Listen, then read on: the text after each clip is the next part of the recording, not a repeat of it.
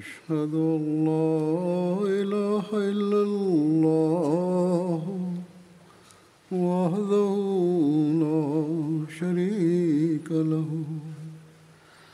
وأشهد أن محمدا عبده ورسوله أما بعد فأعوذ بالله من الشيطان الرجيم بسم الله الرحمن الرحيم الحمد لله رب العالمين الرحمن الرحيم مالك يوم الدين إياك نعبد وإياك نستعين اهدنا الصراط المستقيم صراط الذين أنعمت عليهم غير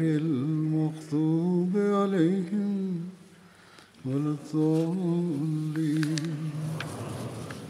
യും സമ്പൂർണമാക്കി, സമ്പൂർത്തി വരുത്തിച്ചു. അതേക്കുറിച്ച് വിശുദ്ധ ഖുറാനിൽ ഇപ്രകാരം വിളംബരപ്പെടുത്തി: വാത്മം ത്വ അലൈക്കും നിയമത്തി വ റസീത്തു ലക്കുമുൽ ഇസ്ലാമ ദീന. ഇന്ന് ഞാൻ നിങ്ങൾക്ക് വേണ്ടി നിങ്ങളുടെ ദീനിനെ പൂർത്തീകരിച്ചിരിക്കുന്നു, നിങ്ങൾക്ക് മേൽ അനുഗ്രഹപൂർത്തി വരുത്തിയിരിക്കുന്നു. ഞാൻ ഇസ്ലാമിനെ നിങ്ങൾക്ക് വേണ്ടി ദീൻ എന്ന നിലയ്ക്ക് തിരഞ്ഞെടുക്കുകയും ചെയ്തിരിക്കുന്നു.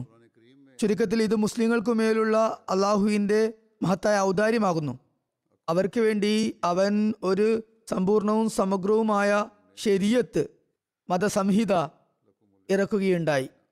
ഇസ്ലാമിന് മാത്രമേ ഇത്തരമൊരു വാദഗതിയുള്ളൂ, മറ്റൊരു മതത്തിനും ഇത്തരം അവകാശവാദങ്ങൾ ഇല്ല തന്നെ. ഇനി അവസാന ദീൻ ഇസ്ലാം മാത്രമാണ്. അത് അള്ളാഹുവിന് ഇഷ്ടപ്പെട്ട ദീനാണ്, മതമാണ്. ആരെങ്കിലും ദൈവപ്രീതി കാംക്ഷിക്കുന്നെങ്കിൽ ഇസ്ലാം സ്വീകരിക്കുകയും അതിൻ്റെ അധ്യാപനങ്ങളനുസരിച്ച് പ്രവർത്തിക്കുകയും ചെയ്യാതെ നിർവാഹമില്ല. അള്ളാഹു ഇപ്രകാരം വിളംബരപ്പെടുത്തുന്നു: ഖുറാനിക അധ്യാപനങ്ങൾ മാത്രമാണ് ഇനി മനുഷ്യൻ്റെ ധാർമ്മികവും ആത്മീയവുമായ അഭിവൃദ്ധിക്കുള്ള ഏകമാത്ര മാർഗം. മാത്രവുമല്ല, ഈ അധ്യാപനം എത്രമാത്രം സമ്പൂർണമാണെന്നാൽ ഭൗതിക പുരോഗതിയുടെ മാർഗങ്ങൾക്കും ഈ അധ്യാപനമാണ് ഇനിയുള്ളത്.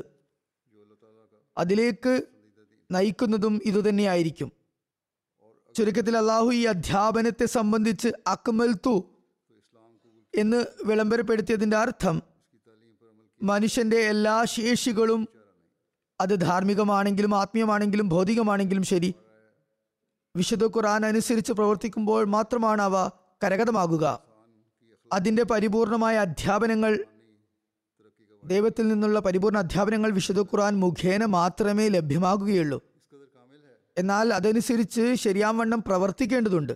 ആത്മംതു എന്ന് പറഞ്ഞുകൊണ്ട് വിളംബരപ്പെടുത്തുന്നത് വളരെ ശക്തിയുക്തം ഉച്ചസ്ഥരം പ്രഖ്യാപിക്കുന്നത് ഇപ്രകാരമാണ്: മനുഷ്യന് ആവശ്യമുള്ളതെല്ലാം എല്ലാ തരത്തിലും പൂർത്തീകരിക്കുന്നത് വിശുദ്ധ ഖുർആൻ ഒന്ന് മാത്രമാകുന്നു. വിശുദ്ധ ഖുർആനിൽ പ്രതിപാദ്യമാകാത്ത ഒരു ആവശ്യവും മനുഷ്യനില്ല തന്നെ. അത് മനുഷ്യൻ്റെ ഭൗതിക ആവശ്യങ്ങളായാലും ശരി, ആത്മീയവും ധാർമ്മികവുമായ നിലവാരങ്ങൾ കരസ്ഥമാക്കുന്നതിനുള്ള ആവശ്യങ്ങളും മാർഗങ്ങളും ആണെങ്കിലും ശരി, നീതിപൂർവം നോക്കുന്ന ഒരു വ്യക്തിക്ക് അത്തരം എല്ലാ അധ്യാപനങ്ങളും വിശുദ്ധ ഖുർആനിൽ കാണാൻ സാധിക്കുന്നതാണ്. ചുരുക്കത്തിൽ ഈ ആയത്തിനോടൊപ്പം അള്ളാഹു വിളംബരപ്പെടുത്തിയിരിക്കുന്നത്, വിശുദ്ധ ഖുർആനിൽ വിളംബരപ്പെടുത്തിയിരിക്കുന്നത്, ഇനി മനുഷ്യൻ്റെ നിലനിൽപ്പ് ഈ അധ്യാപനവുമായി ബന്ധപ്പെട്ട് കിടക്കുന്നു എന്നാണ്. മാത്രമല്ല, ഈ അധ്യാപനം സാർവകാലികവും സാർവജനീനവുമാണ്, എല്ലാവർക്കും എല്ലാ കാലത്തേക്കും വേണ്ടിയുള്ളതാണ്. വിശുദ്ധ ഖുർആന് മുമ്പ് അവതരിച്ച എല്ലാ അധ്യാപനങ്ങളും അവ വിവിധ പ്രവാചകന്മാർക്ക് മേൽ ഇറങ്ങിയതാണ്. അവ കാലികമായിരുന്നു, സമയബന്ധിതമായിരുന്നു, സകല മനുഷ്യകുലത്തിനു വേണ്ടി ഇറങ്ങിയതായിരുന്നില്ല. ഹസ്രത്ത് മസീഹ് മൗദ് അലൈഹിസ്സലാം ഇതിന് ഇപ്രകാരം വിശദീകരിക്കുകയുണ്ടായി. ഈ ആയത്തിൽ നിന്നും തിരുനബി സല്ലല്ലാഹു അലൈഹി വസല്ലമയുടെ ആഗമനോദ്ദേശം പൂർത്തിയായി എന്ന് തെളിയിക്കപ്പെടുന്നു. ഇത്രയും സമ്പൂർണമായ മഹത്തായ ശരീഅത്തിറങ്ങിയ സമ്പൂർണനും അവസാനം വന്നതുമായ പ്രവാചകൻ ആ മഹാത്മാവ്, അതായത് തിരുനബി സല്ലല്ലാഹു അലൈഹി വസല്ലം മാത്രമാണ് എന്നും വ്യക്തമാകുന്നു. ഇതാണ് നമ്മുടെ വിശ്വാസം. നാം അതിലാണ് ദൃഢമായും അടിയുറച്ചും വിശ്വസിക്കുന്നതും. ഹദ്രത്ത് മസീഹ് മൗഊദ് അലൈഹി സ്വലാത്തു വസ്സലാമിന് മേൽ ആക്ഷേപം ഉന്നയിക്കുന്നവർ ഇപ്രകാരം ചോദിക്കുന്നു: ഇതാണ് നിങ്ങളുടെ വിശ്വാസമെങ്കിൽ വിശുദ്ധ ഖുർആൻ അവസാന ശരീഅത്തും തിരുനബി സല്ലല്ലാഹു അലൈഹി വസല്ലം അവസാന പ്രവാചകനുമാണെന്ന് നിങ്ങൾ അംഗീകരിക്കുന്നെങ്കിൽ പിന്നെ മസീഹ് മൗഊദിന്റെ അദ്ദേഹത്തിന്റെ വാദങ്ങൾക്ക് എന്ത് പ്രസക്തിയാണ് അവശേഷിക്കുന്നത്? ഹദ്രത്ത് മസീഹ് മൗഊദ് അലൈഹി ഇസ്ലാമിന് പിന്നെ എന്ത് വാദമാണ് നിലനിൽക്കുന്നത്? അദ്ദേഹം ഈ കാലഘട്ടത്തിൽ വരേണ്ട ആവശ്യം തന്നെ എന്തായിരുന്നു? ഹദ്രത്ത് മസീഹ് മൗഊദ് അലൈഹി സ്വലാത്തു വസ്സലാം തന്നെ ഇതിനുള്ള മറുപടി ഒരു സ്ഥലത്ത് ഇപ്രകാരം നൽകിയിരിക്കുന്നു. പല സ്ഥലത്തിലുള്ള മറുപടികൾ നൽകിയിട്ടുണ്ട്. ഒന്നിപ്രകാരമാണ്: നിങ്ങൾ ഇസ്ലാം അനുസരിച്ച് പ്രവർത്തിക്കുകയാണെങ്കിൽ നിങ്ങൾ പറയുന്നത് ശരി തന്നെ, ഞാൻ വരേണ്ട ഒരാവശ്യവുമില്ലായിരുന്നു. എന്നാൽ കാലഘട്ടത്തിൻ്റെ പൊതുവെയുള്ള അവസ്ഥയും പ്രത്യേകിച്ച് മുസ്ലിങ്ങളുടെ അവസ്ഥയും വിളിച്ചോതുന്നത് ഒരു പരിഷ്കർത്താവിൻ്റെ, ഒരു അധ്യാപകൻ്റെ ആവശ്യമുണ്ടെന്നാണ്. മാത്രമല്ല, ഈ ഇസ്ലാമിക അധ്യാപനത്തെ വിസ്മരിക്കുന്നതിനെ സംബന്ധിച്ച് തിരുനബി സല്ലല്ലാഹു അലൈഹി വസല്ലം തന്നെ ദീർഘദർശനം ചെയ്യുകയും അതിൻ്റെ പരിഷ്കരണത്തിന് വേണ്ടി എല്ലാ നൂറ്റാണ്ടിനെയും തലക്കൽ മുജദ്ദിദ്, പരിഷ്കർത്താക്കൾ വരുമെന്നും പറഞ്ഞിട്ടുണ്ടായിരുന്നു. മുസ്ലിങ്ങൾ ഖുർആൻ സമ്പൂർണ്ണ അധ്യാപനമായിരുന്നിട്ട് കൂടി അതിൻ്റെ പാഠങ്ങൾ വിസ്മരിക്കുമെന്നും ബിദ്അത്തുകൾ, അനാചാരങ്ങൾ അവരിൽ ഉടലെടുക്കുമെന്നും പറഞ്ഞിരുന്നു. അതുകൊണ്ട് ദീനിൻ്റെ പുനരുദ്ധാനത്തിന് വേണ്ടി മുജദ്ദിദുമാർ ആഗതരാകുമെന്നും അവസാന കാലഘട്ടത്തിൽ അത് വാഗ്ദത്ത മഹദി മസീഹ് വന്നുകൊണ്ടായിരിക്കും പൂർത്തിയാകുകയും ദീനിനെ അദ്ദേഹം കാർത്തിക നക്ഷത്രത്തിൽ നിന്നും ഭൂമിയിലേക്ക് വീണ്ടെടുക്കുമെന്നും പ്രവചിച്ചിട്ടുണ്ടായിരുന്നു. ഹസ്രത്ത് മസീഹ് മൗഊദ് അലൈഹി ഇസ്ലാം തൻ്റെ ഗ്രന്ഥങ്ങളിലും രചനകളിലും വിവിധ സാഹിത്യങ്ങളിലും എല്ലായിടങ്ങളിലും പറഞ്ഞത്, ഞാൻ തിരുനബി സല്ലല്ലാഹു അലൈഹി വസല്ലമയുടെ ദാസത്വത്തിൽ തിരുനബിയുടെ ശരീഅത്തും ദീനും വിശുദ്ധ ഖുർആന്റെ അധ്യാപനങ്ങളും ലോകത്ത് പ്രചരിപ്പിക്കുന്നതിന് വേണ്ടിയാണ് വന്നിട്ടുള്ളത് എന്നാണ്. തിരുനബി സല്ലല്ലാഹു അലൈഹി വസല്ലം മുഖേന ദീനിന് സമ്പൂർണ്ണത കൈവന്നിരിക്കുന്നു എന്നും പറയുകയുണ്ടായി. ഇതിനെ തന്നെ, ഇതിൻ്റെ അധ്യാപനങ്ങളെ തന്നെയാണ് ലോകത്തിൻ്റെ കോണുകളോളം എത്തിക്കാൻ വേണ്ടി ഞാൻ വന്നിട്ടുള്ളത്. അധ്യാപനങ്ങളുടെ സമ്പൂർത്തി തിരുനബി സല്ലല്ലാഹു അലൈഹി വസല്ലമയ്ക്ക് മേൽ വിശുദ്ധ ഖുർആൻ അവതരിച്ചപ്പോൾ തന്നെ പൂർത്തിയായി കഴിഞ്ഞു. ആ കാലഘട്ടത്തിൽ സന്മാർഗവും അധ്യാപനങ്ങളും പ്രചരിപ്പിക്കുന്നതിനുള്ള മാർഗങ്ങളിലായിരുന്നു. അതുകൊണ്ട് തന്നെ അതിൻ്റെ പ്രചാരണത്തിന് വേണ്ടി ഈ കാലഘട്ടത്തിൽ അള്ളാഹു തൻ്റെ വാഗ്ദാനം അനുസരിച്ച് തിരുനബി സല്ലല്ലാഹു അലൈഹി വസല്ലമയുടെ സത്യദാസനെ അയച്ചിരിക്കുന്നു. ഹദ്രത്ത് മസീഹ് മൗഊദ് അലൈഹി ഇസ്ലാം ഈ ദൗത്യങ്ങൾ തന്നെയാണ് നിറവേറ്റിയതും അതിനെ അനുസ്യൂതം തുടർന്നു കൊണ്ടുപോകുന്നതിനു വേണ്ടിയാണ് അഹമ്മദിയ ജമാഅത്ത് സ്ഥാപിതമായിട്ടുള്ളതും. ഈ പ്രവർത്തനം തന്നെയാണ് അഹമ്മദിയ ജമാഅത്ത് അദ്ദേഹം രചിച്ച സാഹിത്യങ്ങളും അദ്ദേഹം വിവരിച്ച വിശുദ്ധ ഖുർആന്റെ തഫ്സീറുകളും മുഖേന ചെയ്തുകൊണ്ടിരിക്കുന്നതും. ഈ പ്രവർത്തനങ്ങളിൽ തങ്ങൾ എത്രമാത്രം ഏർപ്പെട്ടിരിക്കുന്നു എന്ന് ഓരോരോ അഹമ്മദിയും ചിന്തിക്കേണ്ടിയിരിക്കുന്നു. പൊതുവായ രീതിയിൽ പ്രോഗ്രാമുകൾ നടക്കുന്നുണ്ട്, അത് നടന്നുകൊണ്ടിരിക്കുന്നു. എന്നാൽ വ്യക്തിഗതമായ നിലയിലും അത്തരം പ്രവർത്തനങ്ങൾ ഉണ്ടാകണം. അപ്പോൾ മാത്രമേ മാത്രമേ നമ്മുടെ ബൈഅത്തിന്റെ ഉദ്ദേശ ലക്ഷ്യം പൂർത്തിയാകുകയുള്ളൂ. നാം ഈ ഉദ്ദേശത്തെ എപ്പോഴും മുന്നിൽ വെക്കേണ്ടതുണ്ട്. അതിനുവേണ്ടി വിശുദ്ധ ഖുർആൻ പഠിക്കാനും മനസ്സിലാക്കാനും എപ്പോഴും ശ്രദ്ധിക്കേണ്ടതാണ്. അതിൻ്റെ ഏറ്റവും മികച്ച മാർഗം ഹദ്രത്ത് മസീഹ് മൗഊദ് അലൈഹി ഇസ്ലാമിൻ്റെ ഗ്രന്ഥങ്ങളും അതുപോലെ പാഠങ്ങളും അറിയുക എന്നതാണ്. വിശുദ്ധ ഖുർആന്റെ മനോഹാരിതയും മേന്മകളെയും കുറിച്ച് ഹദ്രത്ത് മസീഹ് മൗഊദ് അലൈഹി ഇസ്ലാമിൻ്റെ അധ്യാപനങ്ങളുടെ വെളിച്ചത്തിൽ കുറച്ചു കാലമായി ഞാൻ വിവരിച്ചു വരികയാണ്. ഇന്നും വിശുദ്ധ ഖുർആന്റെ സമ്പൂർത്തീകരണത്തെക്കുറിച്ച് ആ മഹാത്മാവിൻ്റെ പാഠങ്ങളും അധ്യാപനങ്ങളും ഇവിടെ ഞാൻ സമർപ്പിക്കുന്നതാണ്. ഹദ്രത്ത് മസീഹ് മൗഊദ് അലൈഹി സ്വലാത്തു വസ്സലാം പറയുന്നു, വിശുദ്ധ ഖുർആൻ ദീനിനെ സമ്പൂർണമാക്കുന്നതിൻ്റെ കടമ നിർവഹിച്ചു എന്ന കാര്യം സ്ഥാപിതമാണ്, തെളിയിക്കപ്പെട്ടതാണ്. അത് പറയുന്നു, അൽയൗമ അക്മൽതു ലക്കും ദീനുക്കും വഅത്മംതു അലൈക്കും നിഅമതി വറദിതു ലക്കും ഇസ്ലാം ദീന. അതായത്, ഇന്ന് ഞാൻ നിങ്ങൾക്ക് നിങ്ങളുടെ ദീനിനെ സമ്പൂർത്തീകരിച്ചിരിക്കുന്നു, എൻ്റെ അനുഗ്രഹങ്ങൾ നിങ്ങൾക്ക് മേൽ പൂർത്തിയാക്കിയിരിക്കുന്നു, ഞാൻ ഇസ്ലാമിനെ നിങ്ങൾക്ക് വേണ്ടി ദീൻ എന്ന നിലയിൽ നിശ്ചയിച്ചുകൊണ്ട് സന്തുഷ്ടനാവുകയും ചെയ്തിരിക്കുന്നു. ആയതിനാൽ വിശുദ്ധ ഖുർആന് ശേഷം മറ്റൊരു ഗ്രന്ഥത്തിനും ഇനി സ്ഥാനമില്ല. കാരണം മനുഷ്യൻ്റെ എല്ലാ ആവശ്യങ്ങളും വിശുദ്ധ ഖുർആൻ വിവരിച്ചു കഴിഞ്ഞിരിക്കുന്നു. ഇനി ദൈവഭാഷണത്തിൻ്റെ കവാടം മാത്രമേ തുറന്നു കിടക്കുന്നുള്ളൂ. അതായത്, അള്ളാഹു തൻ്റെ പ്രത്യേക ദാസൻ വരിഷ്ഠ ദാസന്മാരോട് സംസാരിക്കുന്നു, അതിൻ്റെ കവാടം മാത്രമാണ് തുറന്നിരിക്കുന്നത്. പുതിയ ഒരു അധ്യാപനങ്ങളും ഇനി ഇറങ്ങാനില്ല. അതിനുള്ളിൻ്റെ അതിൻ്റെ കവാടവും സ്വയം തുറന്നതല്ല, മറിച്ച് പറയുന്നു, സത്യസന്ധവും പരിശുദ്ധവുമായ വെളിപാടുകൾ, അതായത് വ്യക്തവും കൃത്യവുമായ രീതിയിൽ ദൈവിക സഹായത്തിൻ്റെ നിറമുള്ളവയും നിരവധി അദൃശ്യകാര്യങ്ങൾ ഉൾക്കൊള്ളുന്നതുമായ ദിവ്യവാണികൾ വിശുദ്ധ ഖുർആനിനെ പിൻപറ്റുകയും റസൂൽ തിരുമേനി സല്ലല്ലാഹു അലൈഹി വസല്ലമയെ അനുഗമിക്കുകയും ചെയ്യുമ്പോൾ ലഭ്യമാകുന്ന ഹൃദയ പരിശുദ്ധിക്ക് ശേഷം മാത്രമാണ് കിട്ടുക. അത്തരമൊരു വ്യക്തിക്ക് മാത്രമേ ദൈവഭാഷണം ലഭിക്കുകയുള്ളൂ. ഇതൊരു പരിപൂർണ്ണ ഗ്രന്ഥമാകുന്നു. അതുകൊണ്ട് തന്നെ അതിനെ പിൻപറ്റുകയും തിരുനബി സല്ലല്ലാഹു അലൈഹി വസല്ലമയെ ശരിയാവണ്ണം പിന്തുടരുകയും ചെയ്യുമ്പോൾ മാത്രമേ അള്ളാഹുമായിട്ടുള്ള ബന്ധത്തിൻ്റെ മാർഗം തുറക്കപ്പെടുകയുള്ളൂ. അതല്ലാതെ മറ്റൊരു നിർവാഹവുമില്ല. ആ മഹാത്മാവിനും ഈ സ്ഥാനം ലഭ്യമായത് അദ്ദേഹം പറയുന്നത് ഈ ഒറ്റ കാരണം കൊണ്ട് തന്നെയാണ് എനിക്കും ഇത് ലഭ്യമായതെന്നാണ്. വിശുദ്ധ ഖുർആൻ സമ്പൂർണ്ണ സന്മാർഗം ആണെന്ന് പറഞ്ഞുകൊണ്ട് ആ മഹാത്മാവ് ഒരിടത്ത് ഇപ്രകാരം വിശദീകരിക്കുന്നു: വിശുദ്ധ ഖുർആൻ മനുഷ്യൻ കേവലം ദ്രോഹങ്ങളിൽ നിന്നും വിട്ടുനിൽന്നുകൊണ്ട് താൻ സമ്പൂർണ്ണനാണെന്ന് മനസ്സിലാക്കണം എന്ന് മാത്രമല്ല ആഗ്രഹിക്കുന്നത്. തിന്മകൾ ഉപേക്ഷിച്ചാൽ സമ്പൂർണ്ണത കിട്ടും എന്നല്ല പറയുന്നത്, മറിച്ച് അത് മനുഷ്യനെ ഉന്നത പദവിയിലുള്ള തികവുകളിലേക്കും മികവുകളിലേക്കും ഉന്നത സ്വഭാവങ്ങളിലേക്കും എത്തിക്കാനാണ് വിശുദ്ധ ഖുർആൻ ഉദ്ദേശിക്കുന്നത്. വിശുദ്ധ ഖുർആൻ കേവലം തിന്മകളെ ത്യജിക്കാൻ മാത്രമല്ല പറയുന്നത്, മറിച്ച് മനുഷ്യൻ ഉന്നതമായ നിലവാരത്തിലുള്ള ധാർമ്മികവും സ്വഭാവങ്ങളും സ്വായത്തമാക്കേണ്ടതുണ്ട്. അതായത് തിന്മകൾ ഉപേക്ഷിക്കുന്നതോടൊപ്പം തന്നെ തൽസ്ഥാനത്ത് ഉന്നത ധാർമ്മിക ഗുണങ്ങൾ കൈവരിക്കേണ്ടതുണ്ട്. അങ്ങനെ ആഗ്രഹിക്കുന്ന ഒരു വ്യക്തി മാനവികതയുടെ നന്മയ്ക്കും അവരോടുള്ള സഹതാപത്തിലും അധിഷ്ഠിതമായിക്കൊണ്ടുള്ള കർമ്മങ്ങളും പ്രവർത്തനങ്ങളും ചെയ്യേണ്ടതുണ്ട്. അതിൻ്റെയൊക്കെ പരമപ്രധാനമായ ലക്ഷ്യം എന്നത് ദൈവതൃപ്തി കരസ്ഥമാക്കുക എന്നൊന്ന് മാത്രമായിരിക്കണം. ദൈവം പ്രീതിപ്പെടുക, സംപ്രീതനാകുക എന്ന ഒരു പരിണാമഫലമാണ് അതിൽ നിന്നും ഉണ്ടാകേണ്ടത്. ഈ ഒരു ചിന്താഗതിയാണ് വിശുദ്ധ ഖുർആന്റെ അധ്യാപനം അനുസരിച്ച് നമ്മിൽ ഉണ്ടാകേണ്ടത്. ഈ ഒരു വിചാരം നമുക്കുണ്ടോ എന്ന് നാം സ്വയം വിശകലനം ചെയ്യണം. കേവലം വിശുദ്ധ ഖുർആൻ പാരായണം ചെയ്യുന്നു എന്ന് മറ്റുള്ളവരെ പോലെ വീരവാദം ഉന്നയിക്കുക മാത്രമാണോ നാം ചെയ്യുന്നത്? അതല്ല, ശരിയായ രീതിയിൽ ഉള്ള സൽപരിവർത്തനങ്ങൾ നമ്മിൽ ഉണ്ടാകുന്നുണ്ടോ എന്ന് നാം വിലയിരുത്തേണ്ടതുണ്ട്. അള്ളാഹുവുമായി നമുക്ക് സവിശേഷ ബന്ധം സ്ഥാപിതമായിട്ടുണ്ടോ എന്നും വിലയിരുത്തണം. റമദാനിൽ നാം ഖുർആൻ പാരായണം ചെയ്യുകയും ദർസുകൾ ശ്രവിക്കുകയും ചെയ്യുന്നു. അതുകൊണ്ട് ഈ പാഠങ്ങൾ ജീവിതത്തിൽ പാലിക്കേണ്ടതും അനിവാര്യമാണ്. നമ്മൾ നമ്മുടെ ബൈഅത്തിന്റെ ഉടമ്പടിയിൽ ഇങ്ങനെ ശപഥം ചെയ്തവരുമാണ്. ആ പത്ത് നിബന്ധനകളിൽ ഇപ്രകാരം വന്നിട്ടുണ്ട്: വിശുദ്ധ ഖുർആന്റെ സർവാധിപത്യത്തെ പരിപൂർണമായും ശിരസാ വഹിക്കുന്നതാണെന്ന് എഴുതിയിട്ടുണ്ട്, നാം ഏറ്റു പറഞ്ഞിട്ടുണ്ട്. ചുരുക്കത്തിൽ നമ്മളിൽ ഓരോരുത്തരും ഈ റമദാനിൽ ഇതനുസരിച്ച് പ്രവർത്തിക്കുമെന്ന് ശപഥം ചെയ്യുകയാണെങ്കിൽ, വിശുദ്ധ ഖുർആന്റെ അധ്യാപനം അനുസരിച്ച് പ്രവർത്തിക്കാമെന്ന് ദൃഢനിശ്ചയം എടുക്കുകയാണെങ്കിൽ, നമുക്ക് ആത്മീയ അഭിവൃദ്ധി ലഭിക്കുന്നതോടൊപ്പം തന്നെ നമ്മുടെ സമൂഹവും സ്വർഗതുല്യമായി മാറുന്നതായിരിക്കും.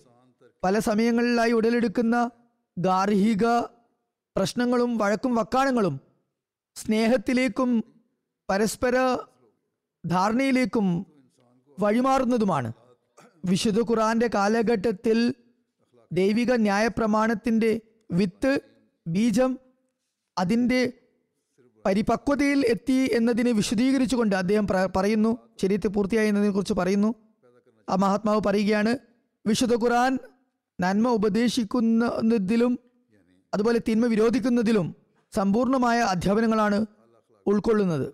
അതായത് എന്തൊക്കെയാണോ ചെയ്യേണ്ടത് അതിലേക്ക് വഴി നടത്തുകയും എന്തൊക്കെയാണോ നിരോധിച്ചിരിക്കുന്നത് അതിനെക്കുറിച്ച് വ്യക്തത വരുത്തുകയും ചെയ്യുന്ന കാര്യത്തിൽ വിശുദ്ധ ഖുർആൻ പരിപൂർണമാകുന്നു.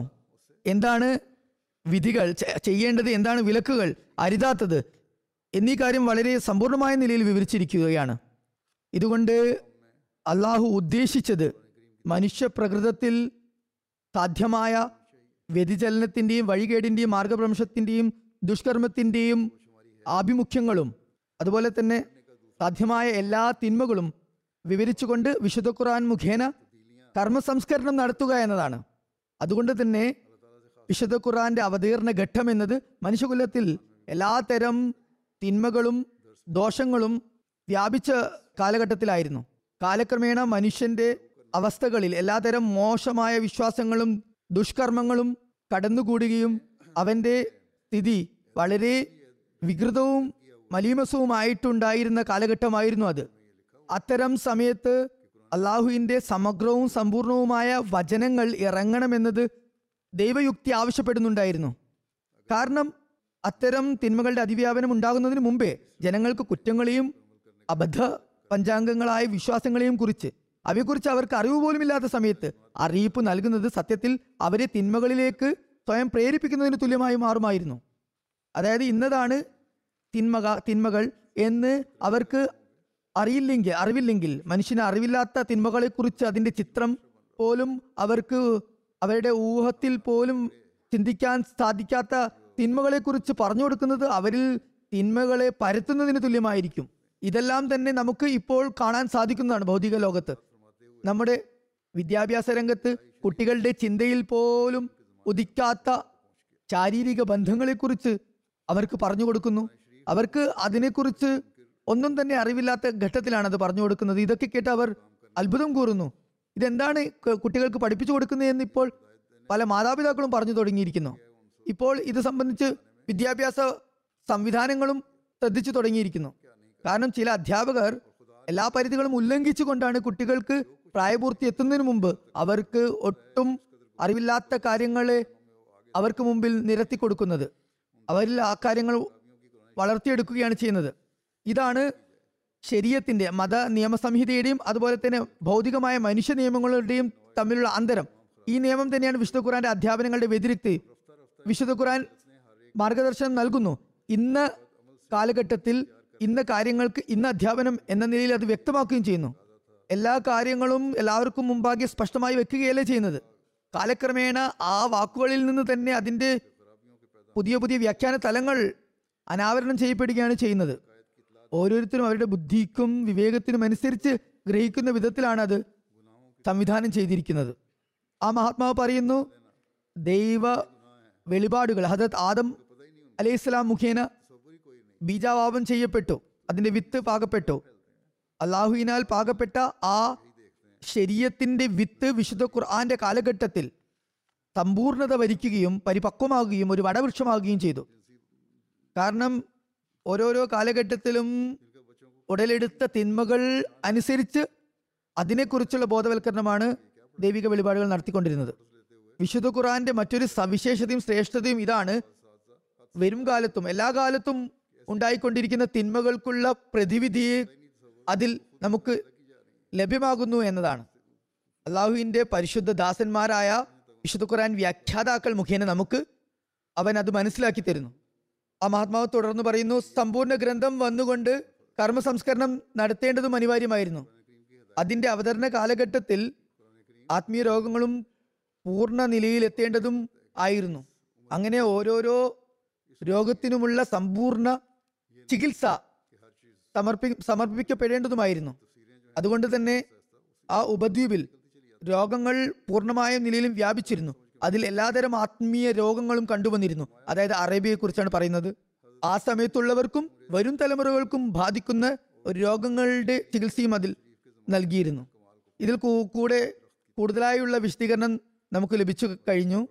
അതായത് ആ സമയത്ത് ഉണ്ടായിരുന്നതും ഭാവി തലമുറകളെ ബാധിക്കാൻ സാധ്യതയുള്ളതുമായിരുന്ന എല്ലാ ചികിത്സ രോഗ ചികിത്സയും അതിലുണ്ട്.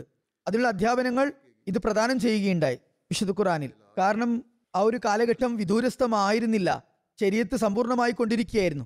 അതുകൊണ്ട് തന്നെ സാധ്യമായ എല്ലാ ചികിത്സയും അതിൽ ഉൾക്കൊള്ളിക്കാൻ സാധിച്ചു. അതുകൊണ്ട് അവസരോചിതമായ നിലയിൽ ആവശ്യാനുസരണം അതിൻ്റെ അധ്യാപനങ്ങൾ ചികിത്സ പുറപ്പെടുവിച്ചു കൊണ്ടിരുന്നു. അത് എപ്രകാരം ആണ് അതിൻ്റെ അധ്യാപനങ്ങൾ തുറന്നു തരുന്നത്, അതിൻ്റെ പരിധിയും പരിമിതിയും അതിൽ അത് ഉൾവഹിക്കുന്നുണ്ട്. അവസരോചിതമായ നിലയിൽ കാലഘട്ടത്തിനനുസരിച്ച് ഖുർആൻ മുഫസ്സിരീങ്ങളും വ്യാഖ്യാതാക്കളും അത് വിശദീകരിച്ചു കൊണ്ടേയിരുന്നു. അക്കാരണത്താൽ തന്നെ വിശുദ്ധ ഖുർആൻ അതുവരെയുള്ള എല്ലാ മത നിയമ സംഹിതകളെയും ശരീഅത്തുകളെയും പരിപൂർണമാക്കി ഇതര വേദഗ്രന്ഥങ്ങൾ ഇറങ്ങുന്ന സമയത്ത് അതിൻ്റെ ആവശ്യം നിലവിലുണ്ടായിരുന്നില്ല. അതുകൊണ്ട് തന്നെ അവയിലൊന്നും സമ്പൂർണ്ണവും സമഗ്രവുമായ പാഠങ്ങൾ ഉൾക്കൊണ്ടിട്ടുണ്ടായിരുന്നില്ല. ഇവിടെ മറ്റൊരു കാര്യം കൂടി അദ്ദേഹം വിവരിക്കുകയുണ്ടായി. ഈ കാലഘട്ടം അങ്ങേയറ്റം വഴിപിഴച്ചതും ഒരു ന്യായപ്രമാണത്തിന്റെ ആവശ്യമുള്ള കാലഘട്ടവുമാണിതെന്നും ക്രിസ്ത്യാനികളും ജൂതന്മാരും അംഗീകരിച്ചു പോകുന്ന ഒരു സംഗതിയാണ്. വിശുദ്ധ ഖുർആൻ ഒരിക്കലും തന്നെ മനുഷ്യ വചസ്സുകൾക്ക്, മനുഷ്യന്റെ വാക്കുകൾക്ക് സമമാകുക സാധ്യമല്ല എന്ന് വിവരിച്ചതുകൊണ്ട് ആ മഹാത്മാവ് പറയുന്നു, ഒരു ഉദാഹരണം സമർപ്പിച്ചുകൊണ്ട് പറയുന്നു, ഒരു വാഗ്മിയും അതുപോലെ രചനാ വൈഭവമുള്ള ഒരു വ്യക്തി തൻ്റെ വൈജ്ഞാനിക ശേഷി ഉപയോഗിച്ചുകൊണ്ട് ഒരു ലേഖനം അല്ലെങ്കിൽ ഉപന്യാസം എഴുതാൻ ആഗ്രഹിക്കുകയാണെങ്കിൽ, അതായത് അയാൾക്ക് നല്ല വാക്ചാതുര്യവും ഉണ്ടാകും, അയാൾ അതുപോലെ എഴുത്തിലുമുള്ള കഴിവും ഉണ്ടാകും.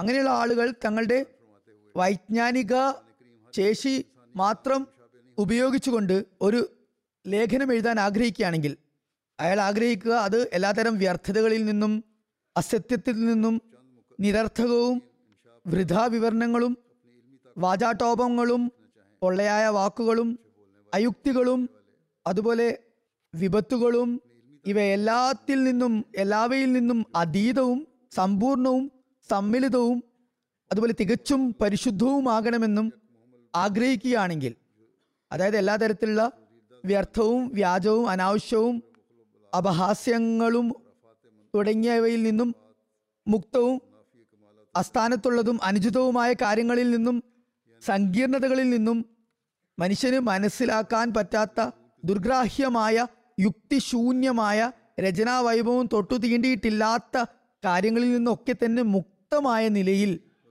എഴുതാനാണ് അയാൾ അത്തരം സാഹിത്യ കുതുകികൾ അതുപോലെ രചനാ പാഠവുമുള്ള വ്യക്തി അത്തരത്തിലുള്ള ഒരു രചനയാണ് നിർവഹിക്കാൻ വേണ്ടി ആഗ്രഹിക്കുക. അതിനെയാണ് അയാൾ ശ്രമിക്കുക, ശ്രദ്ധിക്കുകയും ചെയ്യുക. ഒരു നല്ല എഴുത്തുകാരൻ്റെ ലക്ഷണങ്ങളും അതുതന്നെയാണ്. അത്തരക്കാരുടെ രചനകൾ എല്ലാത്തരം അനാവശ്യ കാര്യങ്ങളിൽ നിന്നും മുക്തമായിരിക്കും, പരിശുദ്ധവും പരിപാവനവുമായിരിക്കും. തുടർന്ന് മഹാത്മാവ് പറയുന്നു, തികച്ചും സത്യപൂർണവും യുക്തിഭദ്രവും സാഹിത്യ സമ്പുഷ്ടവും വസ്തുനിഷ്ഠവും ദിവ്യജ്ഞാനങ്ങൾ ഉൾക്കൊള്ളുന്നതുമായ ഒരു ലേഖനം അപ്രകാരം ഒരാൾ എഴുതുമ്പോൾ ആ രചയിതാവ് സ്വയം പരിശുദ്ധി നേടുക മാത്രമല്ല അതിലൂടെ ചെയ്യുന്നത്, മറിച്ച് ദിവ്യജ്ഞാനങ്ങൾ കൊണ്ട് ഭരിതമായ ആളും ആയിരിക്കണം അങ്ങനെ ചെയ്യുന്നത്. അങ്ങനെ ആകുമ്പോൾ അത്തരം ലേഖനം എഴുതുന്ന വ്യക്തി അക്കാര്യത്തിൽ വിജയിക്കുന്നതാണ്, പ്രഥമ സ്ഥാനം നേടുന്നതാണ്. അതായത് അത്തരം വൈജ്ഞാനികമായ വിഷയങ്ങളെ കൈകാര്യം ചെയ്യണമെങ്കിൽ വൈജ്ഞാനിക കഴിവുകളും അതുപോലെ പരന്ന വായനയും വിജ്ഞാനവും പൊതുവിജ്ഞാനവും അതുപോലെ സൂക്ഷ്മാൽ സൂക്ഷ്മങ്ങളായ അറിവുകളിൽ പ്രാവീണ്യവുമുള്ള വ്യക്തിയും അക്കാര്യത്തിൽ അനുഭവ സമ്പത്തുള്ള വ്യക്തിയും എഴുത്തിൽ പരിചയസമ്പന്നനും ഏറ്റവും അധികം നിരന്തരം എഴുതുന്ന ആളും നിത്യാഭ്യാസിയുമായിരിക്കണം. അത്തരമൊരു വ്യക്തിക്ക് മാത്രമേ അത്തരമൊരു രചന നടത്താൻ സാധിക്കുകയുള്ളൂ. സുഹൃതവാനായിരിക്കണം, ഉന്നത വിദ്യാഭ്യാസം നേടിയവനായിരിക്കണം, പണ്ഡിതനായിരിക്കണം, അനുഭവസ്ഥനുമായിരിക്കണം. അത്തരമൊരു വ്യക്തിക്ക് മാത്രമേ ഇത്തരം ഉദാത്തമായ ഒരു ലേഖനം എഴുതാൻ സാധിക്കുകയുള്ളൂ. ഇത്തരം അപവാദങ്ങളിൽ നിന്നും അതുപോലെ തന്നെ ന്യൂനതകളിൽ നിന്നും പരിശുദ്ധമായ ഒരു രചന ആ വ്യക്തിക്ക് മാത്രമേ നടത്താൻ സാധിക്കുകയുള്ളൂ. എന്നാൽ ആ ഒരു എഴുത്തിന് സമാനമായ നിലയിൽ ഒരിക്കലും തന്നെ ഒരു ആ വ്യക്തിയേക്കാളും കഴിവ് കുറഞ്ഞ, അറിവിലും മേന്മയിലും ബുദ്ധിയിലും വിവേകത്തിലും താഴ്ന്ന നിലവാരത്തിലുള്ള, അധപ്പതിച്ചു കൊണ്ടുള്ള ഒരാൾ രചന നടത്തുകയാണെങ്കിൽ അതൊരിക്കലും തന്നെ ആദ്യം പ്രതിപാദിച്ച വ്യക്തിയുടെ രചനയ്ക്ക് തുല്യസ്ഥാനമുള്ളതായിരിക്കില്ല. ഈ കഴിവുകളൊന്നുമില്ലാതെ അത്തരമൊരു സൃഷ്ടി നടത്താൻ സാധിക്കുകയില്ല. ഈ കഴിവുകളില്ലെങ്കിൽ അത്തരം കഴിവുള്ള കഴിവുറ്റ ഒരു വ്യക്തിക്ക് തുല്യനാകുന്നത് എങ്ങനെ? മറ്റൊരു ഉദാഹരണം, ഒരു പ്രാവീണ്യനായ ഒരു വൈദ്യനുണ്ട്. അയാൾക്ക് അനാട്ടമിയിൽ, ശാരീരിക ഘടനയിൽ, ശാസ്ത്രത്തിൽ അങ്ങേയറ്റത്തെ ജ്ഞാനമുള്ള വ്യക്തിയാണ് അയാൾ. ഒരു ഡോക്ടറാണ്, വളരെ എക്സ്പേർട്ടായ ഡോക്ടറാണ്. അയാൾക്ക് തൻ്റെ ഫീൽഡിൽ വളരെയധികം പ്രാവീണ്യമുണ്ട്. വളരെ സുദീർഘകാലമായി അയാൾക്ക് രോഗനിർണയത്തിലും അതുപോലെ ചികിത്സാവിധി നിശ്ചയിക്കലിലും ഡയഗ്നോസ് ചെയ്യുന്നതിലും അതുപോലെ മരുന്ന് പ്രിസ്ക്രൈബ് ചെയ്യുന്ന കാര്യത്തിലും നല്ല പരിചയസമ്പന്നതയുണ്ട്. രോഗങ്ങളെക്കുറിച്ചും പൂർണ്ണമായ വിവരമുള്ള വ്യക്തിയാണ്. അതോടൊപ്പം തന്നെ നല്ല വാക്ചാതുര്യമുള്ള വ്യക്തിയുമാണെന്ന് കരുതുക. ഈ ഒരു അധിക കഴിവ്, പ്രതിഭ അദ്ദേഹത്തിലുണ്ട് എന്ന് കരുതുക. നല്ല വാഗ്മിയാണ്, അതുപോലെ തന്നെ പദ്യ ഗദ്യ മേഖലയിൽ പ്രാവീണ്യമുള്ള വ്യക്തിയാണ്, വളരെ നിപുണനായ വ്യക്തിയാണ്. രോഗലക്ഷണങ്ങളെക്കുറിച്ചും രോഗത്തിലുള്ള വിവിധ തരം അവസ്ഥാന്തരങ്ങളെക്കുറിച്ചും അതിനുള്ള കാര്യകാരണങ്ങളും വളരെ വാക്ചാതുര്യോടെ അദ്ദേഹത്തിന് വിവരിക്കാൻ സാധിക്കും. വളരെ സമ്പൂർണമായ നിലയിൽ, വളരെ കഴിവുള്ള നിലയിൽ അതിനെക്കുറിച്ച് വ്യാഖ്യാനിക്കാനും വിശദീകരിക്കാനും സമർത്ഥിക്കാനും സാധിക്കും. എന്നാൽ അദ്ദേഹത്തിന് എതിർ നിൽക്കാൻ, അദ്ദേഹത്തോട് ഇടപിടിക്കാൻ ഒരു കഴിവില്ലാത്ത, ഈ രംഗത്ത് യാതൊരു പ്രാവീണ്യവുമില്ലാത്ത, വാക്ചാതുര്യവും വാഗ്മിത്വവും ഇല്ലാത്ത ഒരു വ്യക്തിക്ക് ഇദ്ദേഹത്തോട് ഇടപിടിക്കാനോ ഇദ്ദേഹത്തിന് സദൃശമായ നിലയിൽ പ്രവർത്തിക്കാനോ സാധിക്കുന്നതല്ല തന്നെ. ഈ പറയപ്പെട്ട ഗുണഗണങ്ങളൊന്നുമില്ലാത്ത ഒരു വ്യക്തിക്ക് ആദ്യം പറഞ്ഞ പരിചയസമ്പന്നനായ പ്രാവീണ്യനായ വ്യക്തിയെപ്പോലെ ചികിത്സാവിധി നടത്താനും സാധിക്കുമോ? ഇല്ല തന്നെ. ഒരു ഭാഗത്ത് തൻ്റെ പ്രവർത്തന രംഗത്ത്, തൻ്റെ കർമ്മ മേഖലയിൽ അയാൾ പ്രാവീണ്യമുള്ള വ്യക്തിയാണ്, അതുപോലെ തന്നെ വാക്ചാതുര്യവുമുണ്ട്, നല്ല നിലയിൽ സംസാര സംസാരിക്കാനുള്ള കഴിവുമുണ്ട്. ഗവേഷണ കുതുകി കൂടിയാണ്, ഗവേഷണം നടത്തുന്ന വ്യക്തി കൂടിയാണ്. എന്നാൽ വളരെ പരിമിതമായ ജ്ഞാനമുള്ള ഒരു വ്യക്തി അദ്ദേഹത്തിന് തുല്യനാകുമോ? ഒരിക്കലുമില്ല. എന്തായാലും ആ കഴിവുള്ള ജ്ഞാനിയായ വ്യക്തിക്കായിരിക്കും മേൽസ്ഥാനം, അതുപോലെ മുൻതൂക്കവും മുൻഗണനയും ലഭിക്കുക. ഈ കാര്യങ്ങൾ വളരെ വ്യക്തവും വളരെ സുഗ്രാഹ്യവുമായ ആർക്കും മനസ്സിലാകുന്നതുമായ കാര്യമാണല്ലോ ഈ ഒരു താരതമ്യം. ഒരു പടുവിധിയുടെയും അതുപോലെ തന്നെ ഒരു പണ്ഡിതവര്യൻ്റെയും പ്രഭാഷണങ്ങൾ തമ്മിൽ പ്രകടമായ അന്തരം കാണുന്നതാണ്. എത്രമാത്രം ഒരു ഒരു വ്യക്തി അറിവിൽ സമ്പൂർണത വരിക്കുന്നുവോ ആ സമ്പൂർണത അയാളുടെ പ്രഭാഷണത്തിലും ദ്യോതിപ്പിക്കുന്നതാണ്, സ്ഫുരിക്കുന്നതാണ്. ഒരു വൃത്തിയുള്ള കണ്ണാടിയിൽ മുഖം ദർശിക്കാൻ സാധിക്കുന്നത് പോലെയാണ് അക്കാര്യം. വളരെ പ്രസ്പഷ്ടമായ കാര്യമാണ്. സത്യവും യുക്തിയും വിവരിക്കുമ്പോൾ അത്തരം വാക്കുകൾ അയാളുടെ നാവിൽ നിന്നും നിർഗളിക്കുമ്പോൾ അയാളുടെ വൈജ്ഞാനിക യോഗ്യത മനസ്സിലാക്കുന്നതിന് വേണ്ടി ഒരു പ്രത്യേക മാനദണ്ഡം കൽപ്പിക്കപ്പെടുന്നതാണ്. അതുപോലെ തന്നെ വിശാലമായ അറിവിൽ നിന്നും തികഞ്ഞ ബുദ്ധിയിൽ നിന്നും ഉരുത്തിരിയുന്ന കാര്യങ്ങൾ അതേസമയം കുടുസായതും അന്ധകാരത്തിൽ അധിഷ്ഠിതമായ ചിന്തകളിൽ നിന്നും ഒരിക്കലും തന്നെ പുറപ്പെടുന്നതല്ല. ഈ രണ്ടു കാര്യങ്ങളിലും വളരെ പ്രകടമായ വ്യത്യാസം ഉണ്ട്. ഒന്ന് വൈജ്ഞാനികമായ നീരുറവയാകുന്നു, മറ്റൊന്ന് തികച്ചും ഉപരിപ്ലവമായ വർത്തമാനങ്ങളാകുന്നു. അങ്ങനെയാകുമ്പോൾ വ്യക്തമായ വ്യത്യാസം നമുക്ക് മനസ്സിലാക്കാൻ സാധിക്കുന്നതാണ്. പറയുന്നു, ഈ വ്യത്യാസം പ്രകടമാകും. മറ്റൊരു ഉദാഹരണം ഘ്രാണശക്തി, മണക്കാനുള്ള ശക്തിയാണ് ജന്മസിദ്ധമായ ജന്മപരമായ അല്ലെങ്കിൽ അപകടം സംഭവിച്ചുള്ള യാദൃശ്ചികമായ ഒരു ബുദ്ധിമുട്ടുകളും ഒരു ന്യൂനതകളും വന്നിട്ടില്ലെങ്കിൽ ആ ഘ്രാണശക്തി മുഖേന ഒരാൾക്ക് സുഗന്ധവും ദുർഗന്ധവും തമ്മിൽ വ്യത്യാസം വ്യക്തമാക്കുന്നതാണ്. എത്രമാത്രം നിങ്ങൾ ഇതിനെക്കുറിച്ച് ചിന്താനിമഗ്നരായാലും ഇതിനെക്കുറിച്ച് വിചാരാധീനരായാലും നിങ്ങൾക്ക് യഥാർത്ഥത്തിൽ ഇതിൽ ഈ സത്യത്തിൽ യാതൊരു തരത്തിലുള്ള ന്യൂനതയും നിങ്ങൾക്ക് കണ്ടെത്താൻ കുറവും കണ്ടെത്താൻ നിങ്ങൾക്ക് സാധ്യമല്ല. ഇത് വളരെ സത്യസന്ധമായ കാര്യമാകുന്നു. ഒരു തരത്തിലുള്ള ദോഷവും അതിൽ കാണാൻ സാധിക്കുന്നതല്ല. ചുരുക്കത്തിൽ എല്ലാ കാരണങ്ങളും മുഖേന ന്യായ പ്രമാണങ്ങളും മുഖേന വ്യക്തമാകുന്നത് സ്ഥാപിതമാകുന്നത് വൈജ്ഞാനികവും ഭൗതികവുമായ കഴിവുകൾ ഉള്ള വ്യക്തിയുടെ വചനങ്ങളും അത് അതിന് ഘടകവിരുദ്ധമായ വ്യക്തികളുടെ വചനങ്ങളും തമ്മിലുള്ള വ്യത്യാസം പ്രകടമാണ്. ബുദ്ധിപരമായും വൈജ്ഞാനികമായും ഉന്നത തലത്തിൽ വിരാജിക്കുന്നവരുടെ വാക്ചാതുരിയും അതുപോലെ ഉന്നത തലത്തിലുള്ള ആശയങ്ങളും അതിനെതിരുള്ളത് പോന് സമാനമാകുക സാധ്യമല്ല. അതായത് വൈജ്ഞാനികമായി കഴിവുള്ളവർക്ക് ആയിരിക്കും മേൽക്കൈയും മേൽക്കോയ്മയും ലഭിക്കുക. സാധാരണക്കാരുമായി പാമരനുമായി അവർക്ക് സമാനത ഉണ്ടാകുകയില്ല. എന്തെങ്കിലും ഒരു വ്യത്യാസം പ്രകടമായ നിലയിൽ കാണാൻ കാണാൻ സാധിക്കുന്നതാണ്. ഈ ഒരു യാഥാർത്ഥ്യം അംഗീകരിക്കപ്പെടുകയാണെങ്കിൽ അത് മറ്റൊരു യാഥാർത്ഥ്യത്തെ അംഗീകരിക്കാൻ സമ്മർദ്ദം ചെലുത്തുന്നു, അതിന് പ്രേരിപ്പിക്കുന്നു. അതായത് അള്ളാഹുവിൻ്റെ വചനങ്ങൾ മനുഷ്യവചനങ്ങളെക്കാൾ പ്രകടവും അതുപോലെ തന്നെ പരോക്ഷവുമായ മേന്മകളിൽ ഉന്നതവും അനുഭവവുമാകേണ്ടത് അനിവാര്യമാണ്. ഈ ഉദാഹരണത്തിലൂടെ വ്യക്തമാകുന്നത് എന്തെന്നാൽ അള്ളാഹുവിൻ്റെ വചനങ്ങൾ ഏറ്റവും അത്യുന്നതമാകുന്നു. അള്ളാഹു മാത്രമാണ് എല്ലാ അറിവുകളെയും വലയം ചെയ്തിട്ടുള്ളത്. അവനെ പോലെ മറ്റാർക്കും അറിവ് ഇല്ല തന്നെ. കാരണം അള്ളാഹുവിൻ്റെ സമ്പൂർണമായ അറിവുമായി മറ്റാരുടെയും അറിവിന് സമാനത സാധ്യമല്ല. അള്ളാഹു ഇക്കാര്യത്തിലേക്ക് സൂചന നൽകിക്കൊണ്ട് പറഞ്ഞു, ഫൈലം യസ്തജീബുലക്കും ഫാലം അന്നമ ഉൻസില ബി എൽമില്ല. അതായത് നിഷേധികൾ ഖുറാന് സമാനമായത് സമർപ്പിക്കാൻ അവർക്ക് കഴിയുകയില്ല. അവർ ഈ ഒരു വെല്ലുവിളിയിൽ പരാജിതരാകുന്നതാണ്. ആയതിനാൽ അറിയുക, ഇത് മനുഷ്യന്റെ വചസ്സുകളല്ല, മറിച്ച് മനുഷ്യജ്ഞാനത്തിൽ നിന്നല്ല മറിച്ച് ദിവ്യജ്ഞാനത്തിൽ നിന്നും പുറപ്പെട്ടതാണ്. ഇതിന് ഉപമകൾ നിങ്ങൾക്ക് സമർപ്പിക്കാൻ സാധിക്കുന്നതല്ല. അതുകൊണ്ട് തന്നെ ഇത് ദൈവവചനമാണ്, മനുഷ്യവചനമല്ല എന്നത് വളരെ വ്യക്തമാണ്. ദൈവത്തിന്റെ വിശാലവും സമ്പൂർണവുമായ വിജ്ഞാനത്തിന് മുന്നിൽ മനുഷ്യന്റെ അറിവ് അന്തസാരശൂന്യവും വ്യർത്ഥവുമാകുന്നു. ഈ ആയത്തിൽ തർക്കശാസ്ത്രപരമായ ഒരു തെളിവിൻ്റെ രീതിയിൽ, അതായത് പൂർവ്വത്തിനെ ഉദ്ധരിച്ചുകൊണ്ട് ഒരു അസ്തിത്വത്തിൽ പ്രഭാവം ചെലുത്തപ്പെടുമ്പോൾ ആ പ്രഭാവിതമായ അസ്തിത്വത്തെ നിന്നും പ്രഭാവം ചെലുത്തിയ അസ്തിത്വത്തിലേക്ക് ഉള്ള മാർഗം ലഭിക്കുന്നു, തെളിവായി അതിനെ ലഭിക്കുന്നു എന്ന് പറയാം. മറ്റു വാക്കുകളിൽ അതിൻ്റെ ചുരുക്കം ഇപ്രകാരമാണ്: ദൈവജ്ഞാനം സമ്പൂർണതയിലും സമഗ്രവുമാണ്. അതുകൊണ്ട് തന്നെ മനുഷ്യൻ്റെ ന്യൂനമായ അറിവിന് അതൊരിക്കലും സമാനമാകുകയില്ല. അവൻ്റെ സമ്പൂർണവും അനുഭവവുമായ അറിവിൽ നിന്നാണ് ദൈവവചനങ്ങൾ ഉത്ഭവിക്കുന്നത്. അതും സമ്പൂർണവും അനുഭവമായിരിക്കും. അത് മനുഷ്യവചനങ്ങളിൽ നിന്ന് തികച്ചും വ്യതിരിക്തമായിരിക്കണം. അതുകൊണ്ട് ഈ മേന്മകളാണ് വിശുദ്ധ ഖുറാനിൽ നിന്നും തെളിയിക്കപ്പെടുന്നതും. വിശുദ്ധ ഖുറാൻ എല്ലാ തലത്തിലും സമഗ്രമാണ് എന്ന് വാദിക്കുന്നു. അതിനോട് ഇടപിടിക്കാൻ മറ്റൊരു ഗ്രന്ഥത്തിനും സാധിക്കുകയില്ല. ഇതുവരെ അങ്ങനെ ആരും വാദഗതിയുമായി മുന്നോട്ട് വന്നിട്ടില്ല, ഇനി ആർക്കും വരാനും സാധിക്കുന്നതല്ല. ആ മഹാത്മാവ് തുടർന്ന് പറയുന്നു, വിശുദ്ധ ഖുറാന്റെ ജ്ഞാനത്തിൻ്റെ പാരമ്യത അത് കർമ്മ പാരമ്യതയിലേക്ക് നയിക്കുന്നു. അതായത് ജ്ഞാനത്തിൻ്റെ കാര്യത്തിലും കർമ്മത്തിൻ്റെ കാര്യത്തിലും അത് മനുഷ്യനെ പാരമ്യതയിലെത്തിക്കുന്നു.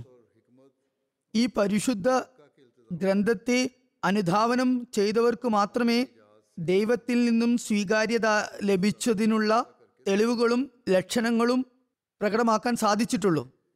ഇതരരിൽ അത് ഒരിക്കലും തന്നെ പ്രകടമാകുന്നതല്ല. സത്യാന്വേഷകർക്കുള്ള ഒരു തെളിവിതാണ്. അവർക്കത് നേരിട്ട് കാണാവുന്നതാണ്. അത് അവർക്ക് പര്യാപ്തമാണ്. അതായത് വാനലോക അനുഗ്രഹങ്ങളും ദൈവിക ദൃഷ്ടാന്തങ്ങളും വിശുദ്ധ ഖുർആനെ പരിപൂർണമായും അനുധാവനം ചെയ്യുന്നവർക്ക് മാത്രമേ ലഭ്യമാകുകയുള്ളൂ. വിശുദ്ധ ഖുർആനെ പരിപൂർണമായി അനുധാവനം ചെയ്താൽ മാത്രമേ അതിൻ്റെ ദൃഷ്ടാന്തങ്ങളും നിങ്ങൾക്ക് കാണാൻ സാധിക്കുകയുള്ളൂ. ജനങ്ങൾ ചോദിക്കുന്നത് എന്തുകൊണ്ട് ഞങ്ങൾക്ക് ദൃഷ്ടാന്തങ്ങൾ കാണാൻ സാധിക്കുന്നില്ല എന്നാണ്. ഞങ്ങൾ ദുആ ചെയ്തു, എന്നാൽ ഇത്ര ദീർഘകാലമായിട്ടും ദുആ സ്വീകാര്യത എന്തുകൊണ്ടുണ്ടായില്ല? അതുകൊണ്ട് അതിനുവേണ്ടി അള്ളാഹു പറഞ്ഞിരിക്കുന്നത്, എൻ്റെ വാക്കുകൾ ശ്രവിക്കുക, എന്നിൽ ഈമാൻ കൈക്കൊള്ളുക, പരിപൂർണ്ണ വിശ്വാസം കൈക്കൊള്ളുക, എൻ്റെ വാക്കുകൾ അനുസരിച്ച് പ്രവർത്തിക്കുക. അത് സംഭവിക്കുകയാണെങ്കിൽ നിങ്ങളുടെ ദുആകളും അള്ളാഹു സ്വീകരിക്കുന്നതായിരിക്കും. ഇതും വിശുദ്ധ ഖുർആന്റെ അധ്യാപനങ്ങളുടെ സവിശേഷതയാണ്. വിശുദ്ധ ഖുർആന്റെ അധ്യാപനങ്ങൾക്ക് പ്രവർത്തന രൂപം നൽകുന്നവർക്ക് മാത്രമേ അനിതര സാധാരണമായ ദൈവാനുഗ്രഹങ്ങൾ കരസ്ഥമാകുകയുള്ളൂ. അദ്ദേഹം പറയുകയുണ്ടായി, വിശുദ്ധ ഖുർആൻ ഇജാസി ആയ നിലയിൽ എല്ലാ ദീനീ സത്യങ്ങളെയും ഉൾക്കൊള്ളുന്നു. ഇവിടെ ഇജാസി എന്നത് മോജിസത്ത് ദിവ്യദൃഷ്ടാന്തങ്ങളുടേതല്ല, അലിഫ് ആയിനല്ല, അലിഫ് യാ ജീം എന്ന് തുടങ്ങി വരുന്ന അതിൻ്റെ അർത്ഥം. അപ്പോൾ ഇജാസിൻ്റെ അർത്ഥം സംക്ഷിപ്ത വിവരണം എന്നതാണ്.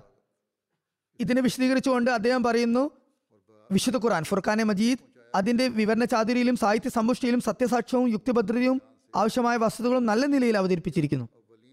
ഏറ്റവും സംക്ഷിപ്തമായ രീതിയിൽ എല്ലാ ദീനീ സത്യങ്ങളെയും വലയം ചെയ്ത് കാണിക്കുകയും ചെയ്തിരിക്കുന്നു. ഇതിൽ എല്ലാ എതിരാളികളെയും നിഷേധകരെയും നിഷേധികളെയും നിശബ്ദരാക്കുന്നതിന് വേണ്ടി ശക്തമായ തെളിവുകൾ കൊണ്ട് നിറഞ്ഞിരിക്കുന്നു. വിശുദ്ധ വിശ്വാസികൾക്ക് ദൃഢജ്ഞാനത്തെ സമ്പൂർത്തീകരിക്കുന്നതിന് ആയിരക്കണക്കിന് സൂക്ഷ്മജ്ഞാനങ്ങളുടെ വളരെ പരിശുദ്ധവും ആഴമേറിയതുമായ ഒരു നദി ഇതിൽ ഒഴുകുന്നതായി കാണാം. കലാപകലുഷിതമായ കാര്യങ്ങൾക്ക് ഉള്ള പരിഹാര മാർഗത്തിലാണ് ഇത് ഊന്നൽ നൽകുന്നത്. അതായത് എത്രമാത്രം ശക്തിയുക്തമായ നിലയിലാണോ ഏതെങ്കിലും കാര്യത്തിലുള്ള അമിതത്വം അല്ലെങ്കിൽ അതിമിതത്വത്തെ കുറിച്ച് പറഞ്ഞിട്ടുള്ളത്, അതേ ശക്തിയോട് കൂടി തന്നെ അവയെ പ്രതിരോധിക്കുന്നു എന്നതാണ് ഖുർആന്റെ സവിശേഷത. ഏതു തരത്തിലുള്ള രോഗങ്ങളാണോ വ്യാപൃതമായി കാണുന്നത്, ആ രോഗങ്ങൾക്ക് അതേ നിലയിലുള്ള ചികിത്സയും ഇതിൽ രേഖപ്പെടുത്തിയിട്ടുണ്ട്. സമാനമായ നിലയിലാണ് പ്രതിവിധി നിർ നൽകിയിട്ടുള്ളത് പ്രതിവിധി നൽകിയിട്ടുള്ളത് പോയി മതങ്ങളുടെ എല്ലാതരം അഭ്യൂഹങ്ങളെയും അന്ധവിശ്വാസങ്ങളെയും ഇത് നിർമ്മാർജ്ജനം ചെയ്തിരിക്കുന്നു. വ്യാജ മതങ്ങൾ ഉയർത്തുന്ന എല്ലാ ചോദ്യങ്ങളെയും അതുപോലെ തന്നെ എല്ലാതരം ആശയക്കുഴപ്പങ്ങളെയും തെറ്റായ കാര്യങ്ങളെയും അത് ഇല്ലായ്മ ചെയ്യുന്നു. എല്ലാ ആക്ഷേപങ്ങൾക്കുമുള്ള മറുപടി ഇതിൽ നൽകിയിരിക്കുന്നു. ഇതിൽ വിവരിക്കപ്പെടാത്ത ഒരു പൊതു തത്വവും സത്യവുമില്ല. വഴിപിഴച്ച ഒരു ജനതയ്ക്കുമുള്ള പ്രതിവിധിയും അതുപോലെ തന്നെ മറുപടിയും ഇതിൽ നൽകാതിരുന്നിട്ടില്ല. മാർഗഭ്രംശം സംഭവിച്ചവർക്ക് അവരെ തള്ളിക്കളയുന്ന നിലയിലുള്ള കാര്യങ്ങൾ ഇതിൽ വിവരിച്ചിട്ടുണ്ട്. ഓരോ കൽപ്പനയും വളരെ സ്പഷ്ടമായ നിലയിലാണ് ഇതിലുള്ളത്. മറ്റൊരു മേന്മ ഇതാണ്, അനാവശ്യമായ ഒരു വാക്കും അതിൽ വന്നിട്ടില്ല. ആവശ്യമില്ലാത്ത ഒരു കാര്യവും ഇതിൽ പ്രതിപാദിച്ചിട്ടില്ല. അനവസരത്തിലുള്ള ഒരു കാര്യങ്ങളും ഇതിൽ വിവരിച്ചിട്ടില്ല. ഒരു വാക്കും വ്യർത്ഥമായി ഇതിൽ വന്നിട്ടുമില്ല. മാത്രമല്ല, ഏറ്റവും അനുഗുണമായ സംവിധാനം എന്തെന്നാൽ ഈ എല്ലാ കാര്യങ്ങളുടെയും വിവരണം രണ്ട് തവണ കാണിച്ചിരിക്കുന്നു. എല്ലാ കാര്യങ്ങളും സംക്ഷിപ്തമായ നിലയിൽ ഇതിൽ ഉൾക്കൊള്ളിച്ചിട്ടുണ്ട്. എന്നാൽ ഈ ഒരു കാര്യത്തിലും ഉള്ള വാക്ചാതുരിയും അതുപോലെ തന്നെ സാഹിത്യ സമ്പുഷ്ടതയും അതിന് മറ്റൊരു ഉദാഹരണം കാണിക്കാൻ സാധിക്കുന്നതല്ല. ഈ സംക്ഷിപ്ത വിവരണത്തിനും എത്രമാത്രം ഉദാത്തമായ വിവരണങ്ങളും ഉന്നതമായ ശൈലി ശൈലിയുമാണ് ഇതിൽ ഉപയോഗിച്ചിട്ടുള്ളതെന്നാൽ പൂർവികർക്കും അതുപോലെ തന്നെ പിൻഗാമികൾക്കും എല്ലാം തന്നെ യുക്തിയുക്തമായ നിലയിൽ അവർക്ക് മുമ്പാകെ വിവര അറിവുകൾ സമർത്ഥിക്കുന്ന നിലയിൽ ഈ എല്ലാ കാര്യങ്ങളും ഈ ഒരു ചെറിയ ഗ്രന്ഥത്തിൽ ഉൾക്കൊള്ളിച്ചിരിക്കുന്നു, സമാഹരിച്ചിരി സമാഹരിച്ചിരിക്കുന്നു മുൻകഴിഞ്ഞവർക്കും വേണ്ടിയുള്ള അറിവുകൾ ഇതിലുണ്ട്.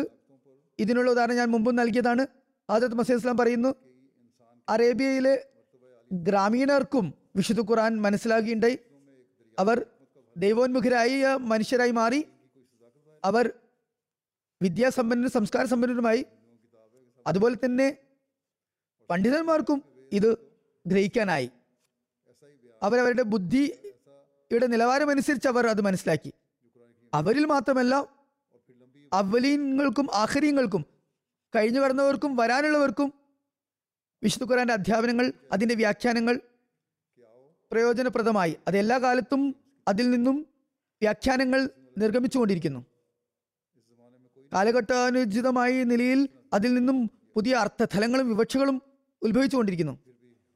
ഇതെല്ലാം തന്നെ ഒരു ലഘുഗ്രന്ഥത്തിലാണ് സമാഹരിക്കപ്പെട്ടിട്ടുള്ളത്. കാരണം മനുഷ്യൻ്റെ ആയുസ് വളരെ ചുരുങ്ങിയതും അവൻ്റെ പ്രവർത്തന മേഖല വളരെ വിശാലവുമാണ്. അതുകൊണ്ട് തന്നെ ഒരു കാര്യം വിട്ടുപോകാത്ത നിലയിലാണ് ഇതിൽ സംഗ്രഹിച്ചിരിക്കുന്നത്. ഇസ്ലാമിൻ്റെ പ്രചരണ കാര്യങ്ങൾക്ക് സഹായകമായ നിലയിലാണ് ഇത് സംഭവിച്ചിട്ടുള്ളത്. അതിൻ്റെ സംവിധാന മികവ് കാരണം അത് മനഃപ്പാഠമാക്കുന്നതും ഹൃദിസ്ഥമാക്കുന്നതും എളുപ്പമായി മാറി. വിശുദ്ധ ഖുർആൻ ജനങ്ങൾ ഹൃദിസ്ഥമാക്കുന്നു, കുട്ടികളും ചെറിയ പ്രായത്തിൽ അത് മനഃപ്പാഠമാക്കുന്നു. ആ മഹാത്മാവ് തൻ്റെ ബറായിനാമതി എന്ന ഗ്രന്ഥത്തിൽ തെളിയിച്ചിരിക്കുന്നത് വിശുദ്ധ ഖുർആൻ മാത്രമാണ് അതിൻ്റെ ഉദ്ധരണികളിലൂടെയും അതിൻ്റെ ഭാഷയിലൂടെയും പൂർവ്വ മാതൃകകളില്ലാത്ത നിലയിലുള്ള സത്യസാക്ഷ്യങ്ങൾ വിവരിച്ചിട്ടുള്ളത്. ബൈബിൾ, സുവിശേഷങ്ങളും മറ്റ് ഗ്രന്ഥങ്ങളും മനുഷ്യൻ്റെ കൈകടത്തലുകൾ കാരണം ഇപ്പോൾ ദൈവഗ്രന്ഥം എന്ന നില വെടിഞ്ഞിരിക്കുകയാണ്. വിശുദ്ധ ഖുർആന്റെ ഈ സംയുക്ത വിവരണത്തെക്കുറിച്ചുള്ള ആ മേന്മയെക്കുറിച്ച് മറ്റൊരിടത്ത് പരാമർശിച്ചുകൊണ്ട് ആ മഹാത്മാവ് പറയുന്നു, നീതിമാനായ ഒരു വ്യക്തി വിശുദ്ധ ഖുർആൻ പരിശോധിക്കുകയാണെങ്കിൽ വിശുദ്ധ ഖുർആനിൽ വളരെ സംക്ഷിപ്തവും സമഗ്രവും അതുപോലെ തന്നെ ഹൃദയഹാരിയുമായ വിവരണങ്ങളും അനിവാര്യമായ സംഗതികളും എല്ലാം തന്നെ ഏറ്റവും ഉദാത്തമായ നിലയിൽ കാണാൻ അദ്ദേഹത്തിന്, ആ വ്യക്തിക്ക് സാധിക്കുന്നതാണ്. അതായത് ചുരുങ്ങിയ വാക്കുകളിൽ സ്പഷ്ടമായ വിവരണമാണ് ഉള്ളത്. അതതിൻ്റെ പാരമ്യതയിലും പരിപക്വതയിലും എത്തിയിരിക്കുന്നു. മറ്റൊരു മേന്മ എന്തെന്നാൽ ദീനിപരമായ എല്ലാ ആവശ്യങ്ങളെയും ഇത് വലയം ചെയ്യുകയും എല്ലാ തരത്തിലുള്ള തെളിവുകളും വളരെ സംക്ഷിപ്തമായ നിലയിൽ വിവരിക്കുകയും ചെയ്തിരിക്കുന്നു. അതൊരാൾക്ക് സ്വൈര്യമായ നിലയിൽ സമയം കണ്ടെത്തുകയാണെങ്കിൽ പൂർണ്ണമായ നിലയിൽ ആദ്യാന്തം അതിന് ഏതാനും പകലുകൾ, ഏതാനും സമയം കൊണ്ട് തന്നെ സമഗ്രമായ നിലയിൽ വായിച്ചു തീർക്കാൻ അദ്ദേഹത്തിന്, ഒരാൾക്ക് സാധിക്കുന്നതാണ്. അത്രമാത്രം ലഘു ഗ്രന്ഥമാണ് വിശുദ്ധ ഖുർആൻ. ഇനി നോക്കേണ്ടത് ഖുർആന്റെ ഈ അവതരണ ശൈലി എത്രമാത്രം അത്ഭുതകരമാണ് എന്നാണ്. വിജ്ഞാനത്തിന്റെ അലയടിച്ചുയരുന്ന ഈ സമുദ്രത്തെ മൂന്ന് നാല് ഖണ്ഡികകളിൽ ഇത് സംക്ഷേപിച്ചിരിക്കുന്നു. യുക്തിഭദ്രതയുടെ ഒരു ലോകത്തെ തന്നെ ഏതാനും പേജുകളിൽ ഇത് സമാഹരിച്ചിരിക്കുന്നു. എപ്പോഴെങ്കിലും ആരെങ്കിലും ഇത്രയും ചെറിയ ഒരു ഗ്രന്ഥത്തിൽ എല്ലാ കാലഘട്ടത്തിന്റെയും സത്യങ്ങളെ ഉൾക്കൊള്ളുന്ന ഗ്രന്ഥമായി കാണാ കാണുകയോ കേൾക്കുകയോ ചെയ്തിട്ടുണ്ടോ? ദീനിന്റെ ഒരു സത്യസാക്ഷ്യവും യുക്തിജ്ഞാനങ്ങൾ നിറഞ്ഞ വാക്കുകളിൽ അധിഷ്ഠിതമായ ഒരു അരുവിയെ ഒഴുക്കാൻ അരുവിയെ ഒഴുക്കാൻ കഴിയുമെന്ന് ഏതെങ്കിലും ബുദ്ധിക്ക് എപ്പോഴെങ്കിലും സങ്കല്പിക്കാൻ പോലും കഴിയുമോ? ഇത് സങ്കല്പാതീതമായി, ബുദ്ധിക്ക് പോലും സങ്കല്പിക്കാൻ പറ്റാത്ത കാര്യമാണ് ഇവിടെ സാധ്യമായിരിക്കുന്നത്. ഇവിടെ ഹിന്ദുക്കളുടെ ഗ്രന്ഥമായ വേദങ്ങളുമായി താരതമ്യം താരതമ്യം ചെയ്താണ് അദ്ദേഹം പറയുന്നത്. വേദങ്ങളിൽ ഖുറാനുള്ള കാര്യങ്ങൾ, വിവരണങ്ങൾ ഇല്ല എന്ന് അദ്ദേഹം സ്ഥാപിക്കുകയും ചെയ്യുന്നുണ്ട്. മാത്രമല്ല നീണ്ട നീണ്ട വാചകങ്ങളാണ്, ഉദ്ധരണികളാണ്, അത് വായിക്കാൻ തന്നെ പ്രയാസമാണ്. ആ മഹാത്മാവ് എല്ലാ മതങ്ങളെയും വെല്ലുവിളിച്ചുകൊണ്ട് പറയുന്നു, വരുവിൻ, ഈ എല്ലാ മേന്മകളും ഞാൻ നിങ്ങൾക്ക് ഖുറാനിൽ കാണിച്ചു തരാം. അതത് മസീഹ് അലൈഹി സ്വലാത്തു വസ്സലാം അല്ലാതെ ഈ കാലഘട്ടത്തിൽ ഇങ്ങനെ വെല്ലുവിളിച്ച മറ്റൊരു വ്യക്തിയുമില്ല. എന്നിട്ടും നമുക്ക് മേൽ ആക്ഷേപം ഉന്നയിക്കുന്നു. നമ്മൾ നൗദുബില്ല വിശുദ്ധ ഖുറാനെ അധിക്ഷേപിക്കുന്നു എന്നാണ്. ഖുറാൻ നിന്ദ ആക്ഷേപിക്കുന്നു. വിശുദ്ധ ഖുറാന്റെ കാലഘട്ടം ഒരു സമ്പൂർണ്ണ അധ്യാപനത്തെ ആവശ്യപ്പെടുന്നുണ്ടായിരുന്നു. ആ മഹാത്മാവ് പറയുന്നു, വിശുദ്ധ ഖുറാൻ തന്നെയാണ് സമ്പൂർണ്ണമായ അധ്യാപനം നൽകിയിട്ടുള്ളത്.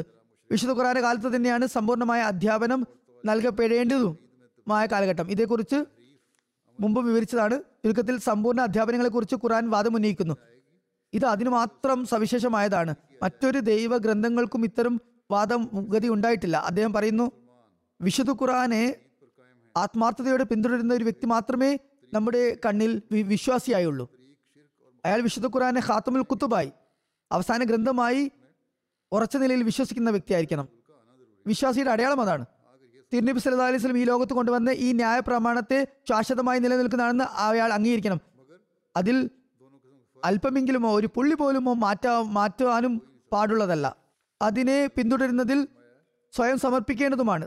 തൻ്റെ അസ്തിത്വത്തിൻ്റെ എല്ലാ കണികളെയും ഈ മാർഗത്തിലേക്ക് വേണ്ടി ത്യജിക്കണം. കർമ്മപരമായും വൈജ്ഞാനികപരമായും ഈ ശരീഅത്തിനെ ഒരിക്കലും തന്നെ എതിർക്കാൻ പാടില്ല. അപ്പോഴാണ് ശരിയായ മുസ്ലിമായി മാറുന്നത്. ഇക്കാര്യത്തെക്കുറിച്ച് നമ്മളും ആത്മവിശകലനം ചെയ്യേണ്ടതുണ്ട്. വിശുദ്ധ ഖുർആൻ അവസാന ഗ്രന്ഥമാണെന്ന് വിശദീകരിച്ചുകൊണ്ട് അദ്ദേഹം പറയുന്നു, വിശുദ്ധ ഖുർആൻ ഇറങ്ങിയ കാലഘട്ടത്തിൽ എല്ലാതരം ആവശ്യങ്ങളും ഉണ്ടായിരുന്നു. അവയെ അഭിമുഖീകരിക്കുക പ്രയാസഭരിതമായിരുന്നു. എന്നാൽ അവയും ഖുർആൻ അഭിമുഖീകരിക്കുകയുണ്ടായി, അഭിസംബോധന ചെയ്യുകയുണ്ടായി. അതായത് സാധ്യമായ എല്ലാ പ്രയാസഭരിതങ്ങളായ അവസ്ഥയും വിഷയങ്ങളും അപ്പോൾ സംഭവിക്കുകയുണ്ടായി. ധാർമ്മികവും ആദർശപരവും വാചികവും കർമ്മപരമായി എല്ലാ തരത്തിലുമുള്ള ദോഷങ്ങളും പന്തലിച്ചിരുന്നു. എല്ലാ തരത്തിലുള്ള കലാപങ്ങളും കുഴപ്പങ്ങളും അതിൻ്റെ പാരമ്യതയിലെത്തിയിരുന്നു. അതുകൊണ്ട് തന്നെ വിശുദ്ധ ഖുർആന്റെ അധ്യാപനങ്ങളും ഉന്നതമായ നിലയിലാണ് അവതരിച്ചത്.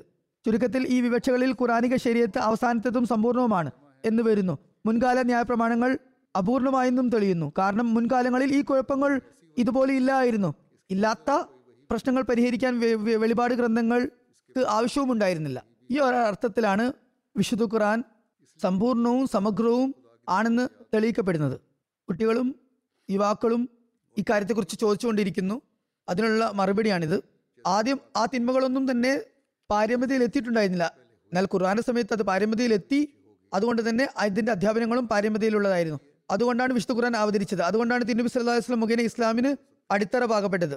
ഇനി വിശുദ്ധ ഖുർആനും മറ്റു ദൈവിക ഗ്രന്ഥങ്ങളും തമ്മിലെ വ്യത്യാസങ്ങൾ എന്നാൽ മുൻകാല ഗ്രന്ഥങ്ങൾ എല്ലാ കൈകടത്തലുകളിൽ നിന്നും സുരക്ഷിതമാണെന്ന് കരുതിയാൽ പോലും ആ സമയത്ത് അതിൻ്റെ അധ്യാപനങ്ങൾ സമ്പൂർണ്ണമായിരുന്നില്ല, ന്യൂനതയുള്ളതായിരുന്നു. എന്നതുകൊണ്ട് തന്നെ ഒരു കാലഘട്ടത്തിൽ സമ്പൂർണ്ണ അധ്യാപനങ്ങൾ ഉൾക്കൊള്ളുന്ന വിശുദ്ധ ഖുർആൻ വെളിപ്പെടേണ്ടത് അനിവാര്യമായിരുന്നു. കാരണം ആ സമയത്ത് ചില കാര്യങ്ങൾ സംഭവിച്ചിട്ടുണ്ടായിരുന്നില്ല. അവ എങ്ങനെ വിവരിക്കാനായിരുന്നു? അതുകൊണ്ട് തന്നെ അധ്യാപനങ്ങൾ സമ്പൂർണ്ണമായിരുന്നില്ല. അതുകൊണ്ട് തന്നെ വിശുദ്ധ ഖുർആന്റെ അവതരണം അനിവാര്യമായിരുന്നു. ഇനി വിശുദ്ധ ഖുർആന് ശേഷം മറ്റൊരു ഗ്രന്ഥം വരേണ്ട ആവശ്യമില്ല. കാരണം ഏറ്റവും സമ്പൂർണ്ണത വരിച്ചതിന് ശേഷം മറ്റൊരു ഘട്ടവും ഇനി ബാക്കിയില്ല.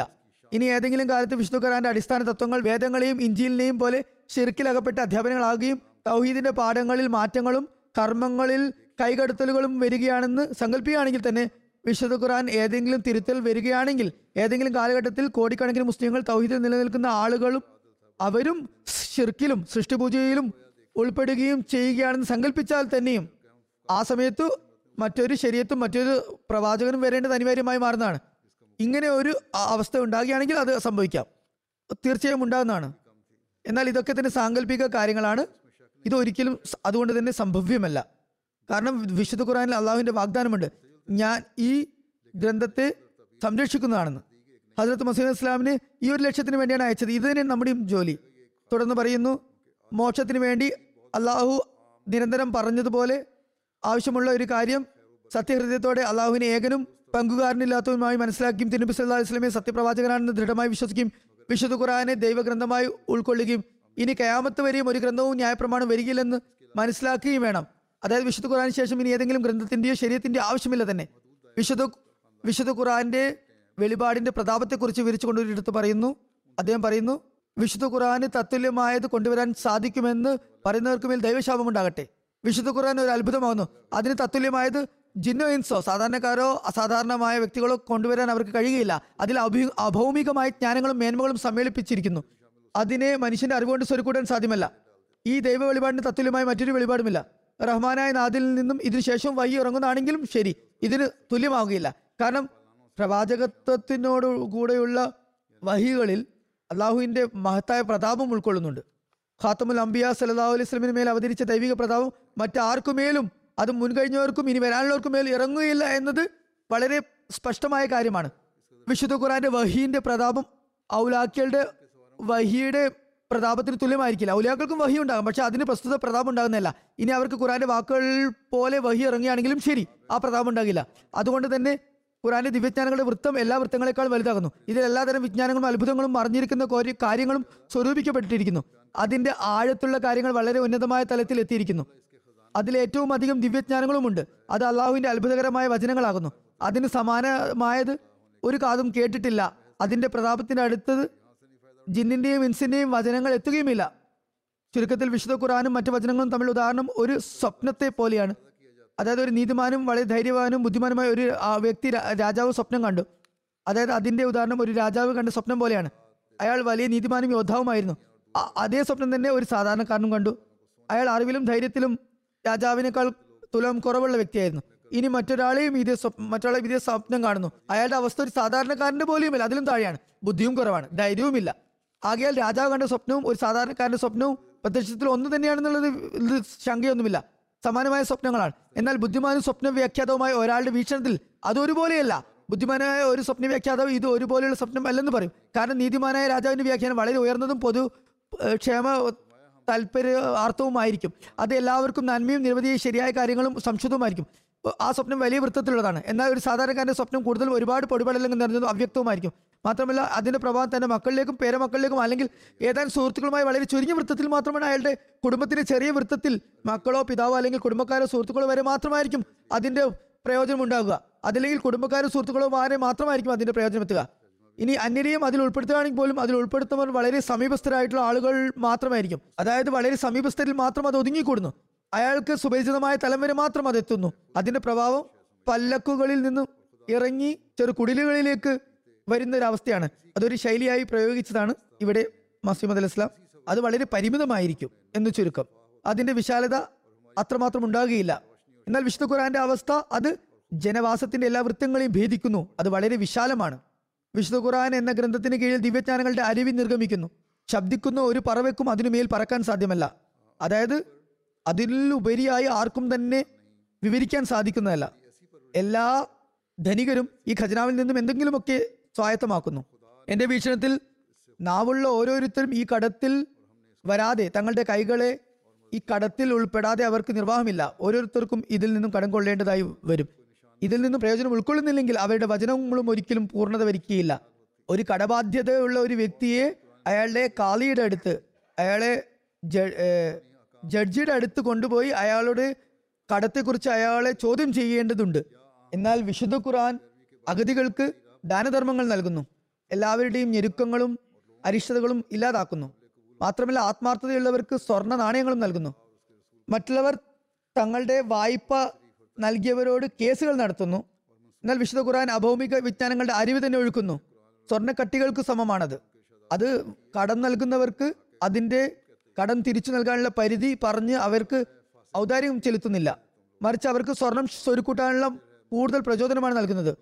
പറയുകയുണ്ടായി, ആദ്യം നാം ഒരു ചിപ്പി മാത്രമായിരുന്നു, പിന്നെ വിശുദ്ധ ഖുർആന്റെ സമുദ്രത്തിൽ നിന്നും മണിമുത്തുകൾ കരസ്ഥമാക്കുകയുണ്ടായി. എൻ്റെ അവസ്ഥയെക്കുറിച്ച് ചോദിക്കുകയാണെങ്കിൽ, ഞാൻ ആദ്യം ഒരു പാനപാത്രമായി മാറി, ഒരു ചിപ്പിയായി മാറി, പിന്നെ വിശുദ്ധ ഖുർആന്റെ നീരുറവിൽ നിന്നുള്ള ജലം കൊണ്ട് ഞാൻ എന്നെ നിറക്കുകയുണ്ടായി. അറബി വാചക ശൈലിയിൽ ആണ് ഇതിങ്ങനെ നൽകിയിരിക്കുന്നത്. അറബിയുടെ അതിൻ്റെതായ ശൈലിയുണ്ട്, അതുകൊണ്ട് തന്നെ തർജ്ജമയും അങ്ങനെ ചെയ്തത്. അദ്ദേഹം പറയുന്നു, എൻ്റെ വീക്ഷണത്തിൽ വിശുദ്ധ ഖുർആന്റെ അത്ഭുത അത്ഭുതത്തെ നിരാകരിക്കുകയും തൻ്റെ വാക്കുകളെയും സംവിധാനത്തെയും ഒരു സ്ഥായിയായ എന്തെങ്കിലും ആണെന്ന് മനസ്സിലാവുകയും ചെയ്യുന്നതിനുമേൽ ദൈവശാപമുണ്ട്. അള്ളാഹു ആണ് നാം ഈ അരിവിൽ നിന്നാണ് പാനം ചെയ്തത്. അതിൻ്റെ സൗന്ദര്യം മുഖേനയാണ് അലങ്കാരം കൈക്കൊണ്ടിട്ടുള്ളത്. അതുകൊണ്ടാണ് നമ്മുടെ വചനങ്ങളിൽ പ്രകാശവും പരിശുദ്ധിയുമുള്ളത്. നമ്മുടെ സംസാരത്തിലും വെളിച്ചവും നവീനതയും ഭംഗിയും തിളങ്ങുന്നത് എനിക്കുമേൽ വിശുദ്ധ ഖുർആന്റെ അല്ലാതെ മറ്റൊരു ആരുടെയും ഔദാര്യം കൊണ്ടല്ല. അതെന്നെ പരിപാലിക്കുന്നു. അതുപോലെ മാതാപിതാക്കൾക്ക് പോലും പരിപാലിക്കാൻ സാധ്യമല്ല. അള്ളാഹു അത് മുഖേന രുചികരമായ ജലം കുടിപ്പിക്കുകയുണ്ടായി. നാം അതിനെ പ്രകാശിക്കുന്നതും സഹായിക്കുന്നതുമായി കണ്ടെത്തുകയും ചെയ്തു. പറയുകയുണ്ടായി, എനിക്ക് ദൈവ ദൃഷ്ടാന്തങ്ങളൊന്നും ലഭിച്ചിട്ടില്ലെങ്കിൽ, എനിക്ക് ദൈവ പിന്തുണയും സഹായം ലഭിച്ചിട്ടില്ലെങ്കിൽ, ഞാൻ വിശുദ്ധ ഖുർആനിൽ നിന്നും വഴിമാറി നടന്നിട്ടുണ്ടെങ്കിൽ, ഖുർആനിക വിധി വിലക്കുകളിൽ നിന്നും ശരീഅത്തിൽ നിന്നും അതിക്രമം കാണിച്ചിട്ടുണ്ടെങ്കിൽ, അല്ലെങ്കിൽ അവ ദുർബലപ്പെടുത്തിയിട്ടുണ്ടെങ്കിൽ, തിരുനബി സല്ലല്ലാഹു അലൈഹി വസല്ലമയെ അനുധാവനം ചെയ്യുന്ന ചെയ്യുന്നതിൽ നിന്നും വിട്ടുമാറി പുതിയ മാർഗം അവലംബിച്ചിട്ടുണ്ടായിരുന്നെങ്കിൽ, അള്ളാഹുവിൻ്റെയും അവൻ്റെ റസൂലിൻ്റെയും ശത്രുവാണ് ഈ വ്യക്തി. അതുപോലെ വിശുദ്ധ ഖുർആന്റെ അധ്യാപനങ്ങളെ എതിർക്കുന്നവനും ദുർബലപ്പെടുത്തുന്നതിനുമാണ് ഈ വ്യക്തി എന്ന് ജനങ്ങളുടെ ആരോപണം യുക്തിസഹവും സ്വീകാര്യയോഗവുമാകുമായിരുന്നു. ഞാൻ വിശുദ്ധ ഖുർആന്റെയും തിരുനബി സല്ലല്ലാഹു അലൈഹി വസല്ലമയുടെയും പാഠങ്ങൾക്ക് പുറത്ത് കടക്കുകയാണെങ്കിൽ നിങ്ങൾക്ക് തീർച്ചയായും മൻസൂഖ് ചെയ്യുന്നവനാണ്, ഖുർആന്റെ വാക്കുകൾ കാലഹരണപ്പെടുത്തുന്നവനാണ്, ധിക്കാരിയാണെന്ന് എന്നെക്കുറിച്ച് പറയാനുള്ള അവകാശം നിങ്ങൾക്ക് ലഭിക്കുമായിരുന്നു. മാത്രമല്ല നിങ്ങൾക്ക് എന്നെ ഫാസിക്കും ഫാജിറും ധിക്കാരിയും അധർമ്മകാരിയും മുർത്തദ്വുമാണ് മതപരിത്യാഗിയാണെന്ന് പറയാൻ സാധിക്കുമായിരുന്നു. എന്നാൽ വിശുദ്ധ ഖുർആനിൽ ഞാനൊരു മാറ്റം വരുത്തിയിട്ടില്ല. തിരുനബി സല്ലല്ലാഹു അലൈഹി വസല്ലം കൊണ്ടുവന്ന ശരീഅത്തിൽ ഒരു വള്ളിയോ പുള്ളിയോ ഞാൻ മാറ്റുകയുണ്ടായിട്ടില്ല. ഞാൻ വിശുദ്ധ ഖുർആന്റെയും ഖുർആനിക കൽപ്പനകളുടെയും സേവനത്തിനും തിരുനബി സല്ലല്ലാഹു അലൈഹി വസല്ലമയുടെ പരിശുദ്ധ മതത്തിന്റെ സേവനത്തിനും വേണ്ടിയാണ് കച്ചകെട്ടി ഇറങ്ങിയിരിക്കുന്നത്. ജീവൻ പോലും ഞാൻ ഈ മാർഗത്തിൽ അർപ്പിച്ചിരിക്കുന്നു. ഞാൻ ഉറപ്പായും വിശ്വസിക്കുന്നത് എന്തെന്നാൽ വിശുദ്ധ ഖുർആൻ അല്ലാതെ മറ്റൊരു ഗ്രന്ഥവും സമ്പൂർണ്ണവും പരിപൂർണവുമായിട്ടില്ല എന്നതാണ്. അതിനെ പരിപൂർണമായി അനുസരിക്കുകയും തിരുനബി സല്ലല്ലാഹു അലൈഹി വസല്ലമയെ പിൻപറ്റുകയും ചെയ്യാതെ മോക്ഷം സാധ്യമല്ല. വിശുദ്ധ ഖുർആനിൽ ഏറ്റക്കുറച്ചുകൾ വരുത്തുന്നവരും തിരുനബി സല്ലല്ലാഹു അലൈഹി വസല്ലമയുടെ അനുസരണത്തിന്റെ നുകം തങ്ങളുടെ കഴുത്തിൽ നിന്ന് മാറ്റുന്നവനും അതിൽ നിന്നും പുറത്ത് കടക്കുന്നവനും കാഫിർ മുർത്തദുമാണെന്ന് ഞാൻ ദൃഢമായി വിശ്വസിക്കുന്നു. അതായത് തിരുനബി സല്ലല്ലാഹു അലൈഹി വസല്ലമയെ പിൻപറ്റുന്നതിൽ നിന്നും അകന്നു പോകുന്നവൻ, അതിൻ്റെ നുകം തൻ്റെ കഴുത്തിൽ നിന്ന് ഇറക്കി വെക്കുന്നവർ മുർത്തദും കാഫിറുമാകുന്നു. ഇത്തരമൊരു അവസ്ഥയിൽ എൻ്റെ സത്യസാക്ഷ്യത്തിന് ആയിരക്കണക്കിന് അടയാളങ്ങൾ വെളിപ്പെട്ടിരിക്കുന്നു. അതായത് എൻ്റെ വാദങ്ങൾ മാത്രമല്ല ഇത്, മറിച്ച് അള്ളാഹു ദൃഷ്ടാന്തങ്ങളും അതിന് അനുഗുണമായി കാണിച്ചിരിക്കുന്നു. മസീഹ് അലൈഹി ഇസ്ലാമിനെ സംബന്ധിച്ച തിരുനബി സല്ലല്ലാഹു അലൈഹി വസല്ലമയുടെ പ്രവചനങ്ങളും വിശുദ്ധ ഖുർആന്റെ പ്രവചനങ്ങളും പൂർത്തിയായിരിക്കുന്നു. മാത്രമല്ല അള്ളാഹു തന്നെ സ്വയം തന്നെ മസീഹ് അലൈഹി ഇസ്ലാം മുഖേന പ്രവചനങ്ങൾ നടത്തുകയും അത് പൂർത്തിയാകുകയും ചെയ്തു, പൂർത്തിയായിക്കൊണ്ടിരിക്കുകയും ചെയ്യുന്നു. എന്നെ പിന്തുണച്ചുകൊണ്ട് അള്ളാഹു ആകാശഭൂമികളിൽ നിന്നും ദൃഷ്ടാന്തങ്ങൾ ഇറക്കിയതിനു ശേഷവും എന്നെ വ്യാജനെന്നും കറ്റുകെട്ടുകാരനെന്നും ദജ്ജാലെന്നും ആരെങ്കിലും വിളിക്കുകയും എന്നെ പരിഗണിക്കാതിരിക്കുകയും എൻ്റെ വാക്കുകൾക്ക് കാതു കൊടുക്കാതിരിക്കുകയും ചെയ്യുന്നവൻ തീർച്ചയായും അറിഞ്ഞുകൊള്ളട്ടെ, അള്ളാഹു അവരെ പിടികൂടാതെ ഒരിക്കലും വെറുതെ വിടുന്നതല്ല, എപ്പോഴെങ്കിലുമൊക്കെ അയാൾ വിചാരണ ചെയ്യപ്പെടുന്നതായിരിക്കും. ഇതാണ് ഹദരത്ത് മസീഹ് ഇസ്ലാമിന്റെ വാദങ്ങൾ. അതിലാണ് നാം ദൃഢമായി വിശ്വസിക്കുന്നത്. അദ്ദേഹം മുഖേനയാണ് ഖുറാനിക ദിവ്യജ്ഞാനങ്ങൾ നമ്മിലേക്ക് എത്തിയത്. അദ്ദേഹം ഖുറാനെ പരിപൂർണമായും പിന്നുറ്റി പിൻപറ്റുകയും നമുക്ക് ഖുറാന്റെ അഭൗമിക ജ്ഞാനങ്ങൾ നൽകുകയും ചെയ്തു. വിശുദ്ധ ഖുറാനെ ഇകഴ്ത്തുന്നു നൗസുബില്ല എന്ന ആ മഹാത്മാവിനു മേലും അദ്ദേഹത്തിന്റെ ജമാഅത്തിനു മേലും ആരോപണം ഉന്നയിക്കുന്നവരാണ് ചിന്തിക്കേണ്ടത്. ഇതൊരു ദൈവനിയോഗത്തിന്റെ വാക്കുകളാണ്. ഈ കൂട്ടർ തങ്ങളുടെ ഷാഢ്യം വിട്ടു കളിക്കുന്നില്ല. അതങ്ങനെ തുടരുകയാണെങ്കിൽ അള്ളാഹു അവരെ പിടികൂടാതെ വിടുന്നതല്ല. എങ്ങനെ അവൻ പിടികൂടും, എങ്ങനെ ചോദ്യം ചെയ്യും എന്ന് അള്ളാഹുവിന് മാത്രമേ നന്നായി അറിയുകയുള്ളൂ. വിശുദ്ധ ഖുർആനെ സംബന്ധിച്ച് ഹദരത്ത് മസീഹ് മൗഊദ് അലൈഹി സ്വലാത്തു വസ്സലാം വിവിധ സ്ഥലങ്ങളിൽ പല കൽപ്പനകളെക്കുറിച്ചും വിവരിച്ചിട്ടുണ്ട്. അതിൽ ചില കാര്യങ്ങൾ മാത്രം വിവരിക്കാം. വിശുദ്ധ ഖുർആനിൽ നീതി സ്ഥാപിക്കുന്നതിനെക്കുറിച്ച് ഉന്നതമായ അധ്യാപനങ്ങൾ ഉണ്ട്. അതിനെക്കുറിച്ച് മഹാത്മാവ് പറയുന്നു, മക്കയിലെ കാഫിര്യങ്ങൾ ചെയ്തതുപോലെ അനാവശ്യമായി പീഡിപ്പിക്കുകയും പ്രയാസപ്പെടുത്തുകയും രക്തം ചിന്തിക്കുകയും തുടർച്ചയായി ശല്യം ചെയ്യുകയും കുട്ടികളെയും സ്ത്രീകളെയും അരും കൊല ചെയ്യുകയും ചെയ്യുന്ന സമൂഹങ്ങളും പിന്നെ കലാപങ്ങളിൽ നിന്ന് പിന്മാറാതിരിക്കുന്നവരും ചെയ്യുന്ന ആളുകളുമായ ആളുകളുമായുള്ള ഇടപെടലുകളിൽ നീതിപൂർവം വർത്തിക്കുക എന്നത് എത്രമാത്രം ദുഷ്കരമായിരിക്കും. ഇത്രമാത്രം ദ്രോഹങ്ങളും അതിക്രമം ചെയ്യുന്നവരോട് നീതി വർത്തിക്കുക എന്ന് വിശുദ്ധ ഖുർആൻ പഠിപ്പിക്കുന്നു. അത് വളരെ പ്രയാസമുള്ള കാര്യമാണ്. എന്നാൽ വിശുദ്ധ ഖുർആന്റെ അധ്യാപനം ഇത്തരത്തിലുള്ള ആജന്മ ശത്രുവിന്റെ അവകാശങ്ങളെയും അത് വകവെക്കാതിരിക്കുന്നില്ല. അവരോട് നീതിനിഷ്ഠമായി പെരുമാറാനാണ് വിശുദ്ധ ഖുർആൻ കൽപ്പിക്കുന്നത്. ഈ തത്വങ്ങളാണ് സാമൂഹികമായ ക്രമസമാധാനത്തിനുള്ള ജാമ്യം നിൽക്കുന്നത്. ഇന്ന് ഭൗതിക യുദ്ധത്തിൽ മുഴുകുന്ന സമൂഹങ്ങൾ ഈ അധ്യാപനത്തെ മനസ്സിലാക്കുകയാണെങ്കിൽ ലോകത്ത് സമാധാനം സ്ഥാപിക്കാൻ സാധിക്കും. അതല്ല എങ്കിൽ ഇപ്പോൾ ഉരുത്തിരിയുന്ന സംഭവഗതികൾ കൊണ്ട് മനസ്സിലാകുന്നത് ഇനി ഭയാനകമായ നാശത്തിലേക്കാണ് ലോകം കുതിക്കുന്നതെന്നാണ്. അത് ഒരു പ്രത്യേക രാജ്യത്തിൻ്റെ ശ്രമഫലമായാലും അല്ലെങ്കിൽ മറ്റൊരു രാജ്യത്തിൻ്റെ നേതാക്കൾ മറ്റു രാജ്യങ്ങളിലേക്ക് പോയി സമാധാനം സ്ഥാപിക്കാൻ വേണ്ടി ചൈനയിലും പോയി അവിടെയും ഇവിടെയൊക്കെ പോയി ശ്രമിച്ചാലും അവർ നീതി സ്ഥാപിക്കുന്നില്ലെങ്കിൽ, നടപ്പിൽ വരുത്തുന്നില്ലെങ്കിൽ സർവനാശം ഉറപ്പാണ്. ഒരു ഉദാഹരണത്തിലൂടെ അദ്ദേഹം പറയുകയുണ്ടായി, ആരെങ്കിലും വിശുദ്ധ ഖുർആന്റെ കാലഘട്ടത്തെക്കുറിച്ച് കണ്ണോടിക്കുകയാണെങ്കിൽ അതിലോട്ടൊരു വിഹക വീക്ഷ നടത്തുകയാണെങ്കിൽ ആ സമയത്ത് ബഹുഭാര്യത്വം എത്രമാത്രം പരിധി വിട്ടിരുന്നു എന്ന് മനസ്സിലാക്കുന്നതാണ്. ഒരുപാട് വിവാഹങ്ങൾ ചെയ്തിരുന്നു. എത്രമാത്രം ഭാര്യമാരെ വെച്ചിരുന്നാൽ എൺപതും നൂറും ഭാര്യമാർ വരെ ഉണ്ടായിരുന്നു.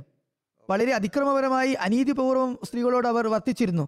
സ്ത്രീകൾക്ക് മേൽ എത്രമാത്രം ദ്രോഹമാണ് അവർ ചാട്ടിക്കൂട്ടിയിരുന്നത്. അതുകൊണ്ട് വിശുദ്ധ ഖുർആൻ ലോകത്തിന് മേൽ ഔദാര്യം ചെയ്തു എന്നും എല്ലാ പരിധി ലംഘനങ്ങളെയും ഇല്ലാതാക്കുകയും ചെയ്തു എന്നും ഇത് അള്ളാഹുവിന്റെ ഔദാര്യമാണെന്നും സമ്മതിക്കേണ്ടി വരുന്നു. വിശുദ്ധ ഖുർആന്റെ അധ്യാപനങ്ങളുടെ ഔദാര്യ ഫലമായാണത്. ഖുർആന്റെ അധ്യാപനങ്ങൾ മുഖേന അള്ളാഹു ഇത്തരം എല്ലാ തെറ്റായ കാര്യങ്ങളെയും അവസാനിപ്പിക്കുകയുണ്ടായി. സ്ത്രീകൾക്ക് ഒരു അന്തസ്സുമില്ലായിരുന്നു ഘട്ടത്തിൽ, വിവാഹങ്ങൾക്ക് ഒരു പരിധിയുമില്ലായിരുന്ന അവസരത്തിൽ ഇതെല്ലാം ഇസ്ലാമാണ് അവർക്ക് നേടിക്കൊടുത്തത്, ഖുർആനാണ് നൽകിയത്. ഇസ്ലാമിന് മുമ്പ് അതിനെക്കുറിച്ച് ചിന്തിക്കാൻ പോലും സാധ്യമായിരുന്നില്ല. മറ്റൊരിടത്ത് ആ മഹാത്മാവ് പറയുന്നു, വിശുദ്ധ ഖുർആൻ വെറും കേൾക്കാൻ വേണ്ടി മാത്രമുള്ളതല്ല, കാരണം അതിൽ മനുഷ്യന് മനസ്സിലാക്കി കൊടുക്കുന്നതിന് വേണ്ടി ബുദ്ധിപരമായ തെളിവുകളുണ്ട്. അതിൽ വിവരിച്ചിട്ടുള്ള വിശ്വാസങ്ങളും തത്വങ്ങളും കൽപ്പനകളും തുടങ്ങിയ ഒന്നിലും തന്നെ ഒരു നിർബന്ധമോ സമ്മർദ്ദമോ കാണാൻ സാധിക്കുക എന്നതല്ല. അതായത് അതിലുള്ള കൽപ്പനകളൊന്നും തന്നെ ബലപ്രയോഗമില്ല, അടിച്ചമർത്തൽ ഇല്ല, അടിച്ചേൽപ്പിക്കലില്ല. അള്ളാഹു പറയുന്നു ലാ ഇക്റാഹ ഫിദ്ദീൻ, അതായത് ദീനി കാര്യങ്ങളിൽ ഒരു കാര്യവും ബലപ്രയോഗം മുഖേന അംഗീകരിപ്പിക്കാൻ പാടുള്ളതല്ല. ദീനിപരമായ കാര്യങ്ങൾ ഒന്നും നിർബന്ധപൂർവ്വം അംഗീകരിപ്പിക്കാൻ ഇസ്ലാം ആഗ്രഹിക്കുന്നില്ല. മറിച്ച് എല്ലാ കാര്യങ്ങൾക്കും അതിനുള്ള തെളിവുകൾ സമർപ്പിക്കുന്നു. തെളിവ് നൽകിക്കൊണ്ടാണ് അക്കാര്യങ്ങൾ മുന്നിൽ വെക്കേണ്ടത്. പിന്നെ അംഗീകരിക്കാൻ വേണ്ടി ശ്രദ്ധ ക്ഷണിക്കുന്നു. വിശുദ്ധ ഖുർആന്റെ അധ്യാപനങ്ങൾ സമ്പൂർണ്ണമാണെന്ന് പറഞ്ഞുകൊണ്ട് ലോകത്തെ വെല്ലുവിളിച്ചുകൊണ്ട് അദ്ദേഹം പറയുന്നു, നമ്മുടെ ദൈവം ഹൃദയാന്തരങ്ങളിലെ രഹസ്യങ്ങൾ നല്ലപോലെ അറിയുന്നവനാകുന്നു. ആരെങ്കിലും വിശുദ്ധ ഖുർആന്റെ അധ്യാപനങ്ങൾ ആയിരത്തിൽ ഒരംശം ഒരംശം എങ്കിലും അതിൽ ന്യൂനതയുണ്ടെന്ന് ആരെങ്കിലും എടുത്തു കാണിക്കുകയാണെങ്കിൽ, അതില്ലെങ്കിൽ തങ്ങളുടെ ഏതെങ്കിലും ഗ്രന്ഥത്തിൽ ഒരു കണികയെങ്കിലും വിശുദ്ധ ഖുർആനിലുള്ളതിനേക്കാൾ മികച്ചത് മെച്ചമായതുണ്ടെന്ന് സ്ഥാപിക്കുകയാണെങ്കിൽ, അത് ഖുർആനിക അധ്യാപനങ്ങൾക്ക് വിരുദ്ധവും അതിനേക്കാൾ മെച്ചവുമാണെങ്കിൽ ഞാൻ സാക്ഷ്യം ചെയ്തു പറയുന്നു, ഞാൻ അതിനുവേണ്ടി മരണശിക്ഷ വരെ സ്വീകരിക്കാൻ തയ്യാറാണ്. ചുരുക്കത്തിൽ ഈ പ്രഖ്യാപനം വിശുദ്ധ ഖുർആനിലുള്ള പരിപൂർണമായ വിശ്വാസവും ദൃഢബോധ്യവും ഇല്ലാതെ സാധ്യമല്ല. പറയുന്നു അള്ളാഹുവിൽ വിശ്വസിക്കുകയും വിശുദ്ധ ഖുർആനിൽ അള്ളാഹു എന്താണ് പറഞ്ഞതെന്ന് ചിന്തിക്കുകയും ചെയ്യുകയാണെങ്കിൽ ഭൗതിക ലോകത്തെ ഉപേക്ഷിച്ച് ഒരാൾ ഉന്മാദിയെ പോലെ ദൈവത്തിൻ്റെതായി മാറുന്നതാണ്. സമ്പൂർണ്ണമായ വിശ്വാസം ഉണ്ടായിരിക്കുകയും വിശുദ്ധ ഖുർആനെ വിചിന്തനം ചെയ്യുകയും ആണെങ്കിൽ ഭൗതിക ലോകത്തിന് പകരം എപ്പോഴും വിശുദ്ധ ഖുർആനിലേക്ക് ശ്രദ്ധ ചെലുത്തുന്നതായിരിക്കും. അള്ളാഹു നമുക്ക് ഈ തിരിച്ചറിവ് നൽകുമാറാകട്ടെ. ആ മഹാത്മാവ് പറയുന്നു, ഇന്ന് ഭൂമുഖത്ത് സകല വെളിപാട് ഗ്രന്ഥങ്ങളിൽ വെച്ച് ഖുർആൻ മജീദ് മാത്രമാണ് ദൈവിക വചനങ്ങൾ എന്ന് ഖണ്ഡിതമായ തെളിവുകൾ മുഖേന സ്ഥാപിതമാണ്. അതിന്റെ മോക്ഷത്തെക്കുറിച്ചുള്ള പാഠങ്ങൾ തികച്ചും സത്യസന്ധവും പ്രകൃതിക്ക് അനുഗുണവുമായിട്ടുള്ളതാണ്. മോക്ഷത്തിന്റെ തത്വങ്ങൾ പ്രകൃതിക്ക് അനുയോജ്യമാകുന്നു. അതിൻ്റെ അധ്യാപനങ്ങൾ പരിപൂർണവും പ്രബലവുമാണ്. ശക്തമായ തെളിവുകൾ അതിൻ്റെ സച്ച സത്യസാക്ഷ്യം വിളിച്ചോതുന്നു. അതിൻ്റെ കൽപ്പനകൾ സത്യാധിഷ്ഠിതമാണ്. അതിൻ്റെ അധ്യാപനങ്ങൾ എല്ലാ തരത്തിലുള്ള ഷിർക്കിൻ്റെയും ബിദത്തിൻ്റെയും സൃഷ്ടിപൂജയുടെയും മാലിന്യത്തിൽ നിന്നും സംശുദ്ധമാകുന്നു. അതിൽ തൗഹീദും ദൈവിക പ്രതാവും ദൈവിക സമ്പൂർണതകളും വെളിപ്പെടുത്തുന്നതിൽ ഒരു പ്രത്യേക ആവേശം കാണാം. അതിലുള്ള മറ്റൊരു മേന്മ എന്തെന്നാൽ അള്ളാഹുവിൻ്റെ ഏകത്വം അതിൽ ദൈവ സംശയത്തിൽ നിന്ന് തന്നെ നിറഞ്ഞ നിലയിൽ അത് ഉൾക്കൊള്ളുന്നു എന്നാണ്. ഒരു തരത്തിലുള്ള ന്യൂനതയും കുറവും അയോഗ്യതയുടെ കാര്യങ്ങളും അള്ളാഹുവിൽ അത് ആരോപിക്കുന്നില്ല. അത് ഒരു വിശ്വാസത്തെയും നിർബന്ധപൂർവ്വം അംഗീകരിക്കാനും ആഗ്രഹിക്കുന്നില്ല. ഈ വിശ്വാസത്തെ നിർബന്ധപൂർവ്വം അംഗീകരിക്കണമെന്ന് പറയുന്നില്ല, മറിച്ച് അതിനുള്ള തെളിവുകൾ സമർപ്പിക്കുന്നു. പറയുന്നു, വിശുദ്ധ ഖുർആൻ നൽകുന്ന അധ്യാപനങ്ങളുടെ സത്യസാക്ഷ്യത്തിലുള്ള കാര്യ കാരണങ്ങൾ ആദ്യമേ തന്നെ തെളിവ് ഉദ്ധരിച്ചുകൊണ്ട് അത് സമർപ്പിക്കുന്നുണ്ട്. എല്ലാ അർത്ഥങ്ങളെയും ആശയങ്ങളെയും തെളിവുകൾ മുഖേന സ്ഥാപിക്കുന്നു. എല്ലാ തത്വങ്ങളുടെയും യാഥാർത്ഥ്യം തെളിവുകൾ മുഖേന വിവരിച്ചുകൊണ്ട് ദൃഢബോധ്യത്തിന്റെ തലത്തിലേക്കും സമ്പൂർണ്ണ ദിവ്യജ്ഞാനത്തിലേക്കും എത്തിക്കുന്നു. ജനങ്ങളുടെ വിശ്വാസത്തിലും കർമ്മങ്ങളിലും വാക്കുകളിലും പ്രവൃത്തികളിലും ഉണ്ടായിട്ടുള്ള തെറ്റുകളും അശുദ്ധിയും കുറ്റവും കുറവും തുടങ്ങിയ എല്ലാ കുഴപ്പങ്ങളെയും പ്രകാശമാനമായ തെളിവുകൾ മുഖേന അകറ്റുന്നു. മനുഷ്യന് യഥാർത്ഥ നിലയിലുള്ള മനുഷ്യനായി മാറാൻ അനിവാര്യമായിട്ടുള്ള എല്ലാ മാന്യമര്യാദകളും അത് പഠിപ്പിക്കുന്നു. മനുഷ്യനായും തീരാനും മാന്യമര്യാദകളുണ്ട്. പ്രസ്തുത എല്ലാ മര്യാദകളും വിശുദ്ധ ഖുർആനിൽ കിട്ടുന്നതാണ്. ഇന്ന് എത്രമാത്രം ശക്തിയായി കുഴപ്പങ്ങൾ പരക്കുന്നുണ്ടോ അത്രമാത്രം ശക്തിയായി തന്നെ അതിന് പ്രതിരോധിക്കാനും ഖുർആൻ ഊന്നൽ നൽകുന്നു. ഏതെങ്കിലും ഒരു കാലഘട്ടത്തിലെ കുഴപ്പങ്ങൾ മാത്രമല്ല അത് ഇല്ലാതാക്കിയത്, അത് അഭിസംബോധന ചെയ്തത്, മറിച്ച് ഓരോ കുഴപ്പവും പരക്കുന്ന അതേ ശക്തിയിൽ തന്നെ അതിനെ പ്രതിരോധിക്കാനും ഇന്നത്തെ കാലത്ത് പരക്കുന്ന ഫിസാദുകളെ ഫസാദും ഫിത്തിനുകളെയും അത് അതേ മുറയ്ക്ക് തന്നെ ശക്തിയോടെ തന്നെ പ്രതിരോധിക്കാനുള്ള കാര്യങ്ങൾ അതിലുണ്ട്. അതിൻ്റെ പ്രതിവിധിയും ഖണ്ഡനവുമുണ്ട്. അതിൻ്റെ അധ്യാപനങ്ങൾ വളരെ ചൊവ്വായതും ശക്തി വക്തും ഋജുവായതുമാകുന്നു. അത് പ്രകൃതിയുടെ കൽപ്പനയുടെ ദർപ്പണമാകുന്നു. പ്രകൃതി നിയമങ്ങളുടെ പ്രതിച്ഛായയാകുന്നു. കാഴ്ചയുള്ള ഹൃദയങ്ങൾക്കും ഉൾക്കാഴ്ചയുള്ള അന്തരങ്ങൾക്കും അത് പകൽ സൂര്യനെ പോലെ പട്ടാപ്പകൽ പോലെ വ്യക്തമാകുന്നു. അതായത് പ്രകാശം വിതക്കുന്ന സൂര്യനെ പോലെയാണത്. ബുദ്ധിയുടെ കാര്യങ്ങളെ വിശദീകരിക്കുന്നതാണത്. അതിൻ്റെ കുറവുകളെ എല്ലാം അത് നികത്തുന്നു. ബുദ്ധിയുടെ കാര്യങ്ങൾ സംക്ഷിപ്തമായിരിക്കും. അതിനെ വിശദീകരിച്ച് വിവരിക്കും. അതിൻ്റെ കുറവുകളെ പൂർത്തീകരിക്കുകയും ചെയ്യുന്ന ഗ്രന്ഥമാണിത്. അള്ളാഹു നമുക്ക് വിശുദ്ധ ഖുർആനെ ശരിയാവണ്ണം പ്രാവർത്തികമാക്കാനും അതിൻ്റെ അധ്യാപനമനുസരിച്ച് പ്രാവർത്തികമാക്കാനും അതിനെ മനസ്സിലാക്കാനും നമ്മുടെ ജീവിതങ്ങൾ അതനുസരിച്ച് രൂപീകരിക്കാനും നമ്മുടെ ജീവിതങ്ങൾ അപ്രകാരം ചിലവഴിക്കാനും സൗഭാഗ്യം നൽകുമാറാകട്ടെ. റമദാനിൽ ചെയ്യുന്നത് പോലെ റമദാന് ശേഷം അള്ളാഹുവിൻ്റെ അനുഗ്രഹങ്ങളിൽ നിന്നും പ്രയോജനം ഉൾക്കൊള്ളാനുള്ള ഈ ശ്രമങ്ങൾ തുടർന്ന് പോകേണ്ടതുണ്ട്. റമദാനിൽ ജമാഅത്തിൻ്റെ എതിരാളികളുടെ ദ്രോഹങ്ങളിൽ നിന്ന് രക്ഷപ്പെടാൻ പ്രത്യേകമായി ദുആ ചെയ്യുക. അള്ളാഹു എല്ലാ ദ്രോഹികളുടെയും ദ്രോഹ പ്രവർത്തനങ്ങളുടെ കൈകൾ തടയുകയും അവരെ പിടികൂടാൻ സാഹചര്യം ഒരുക്കുകയും ചെയ്യട്ടെ. ലോകത്തെ പൊതുവിൽ എല്ലാ കുഴപ്പങ്ങളിൽ നിന്നും രക്ഷപ്പെടുന്നതിന് വേണ്ടി ദുആ ചെയ്യുക. അതുപോലെ ഫലസ്തീനിലും ഇപ്പോൾ വലിയ കുഴപ്പങ്ങൾ ഉണ്ടായിക്കൊണ്ടിരിക്കുന്നു. ഫലസ്തീനിലെ മുസ്ലിങ്ങൾക്ക് വേണ്ടി ദുആ ചെയ്യുക. അള്ളാഹു അവരെ അക്രമികളുടെ ദ്രോഹത്തിൽ നിന്ന് രക്ഷിക്കുമാറാകട്ടെ. മുസ്ലിം നേതാക്കന്മാരും തങ്ങളുടെ വ്യക്തിപരമായ പ്രയോജനങ്ങൾക്ക് വ്യക്തി താല്പര്യങ്ങൾക്ക് ഉപരിയായി മുസ്ലിങ്ങളുടെ പൊതുവായ നന്മയെ സംരക്ഷിക്കാൻ വേണ്ടി അവർക്ക് ബുദ്ധി നൽകുമാറാകട്ടെ. അള്ളാഹു ഈ റമദാനിൽ നമുക്ക് വേണ്ടി കാരുണ്യത്തിൻ്റെയും അനുഗ്രഹത്തിൻ്റെയും കവാടങ്ങൾ പൂർവോപരി നല്ല നിലയിൽ തുറന്നു വെക്കുമാറാകട്ടെ.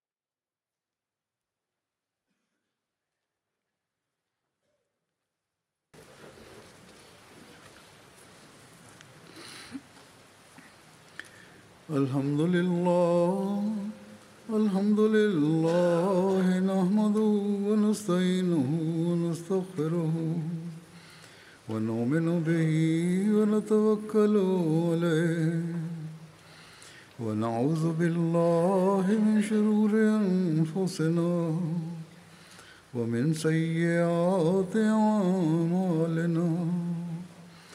من يهده الله فلا مضل له ومن يضلل فلا هادي له ونشهد أن لا إله إلا الله ونشهد أن محمدا عبده ورسوله.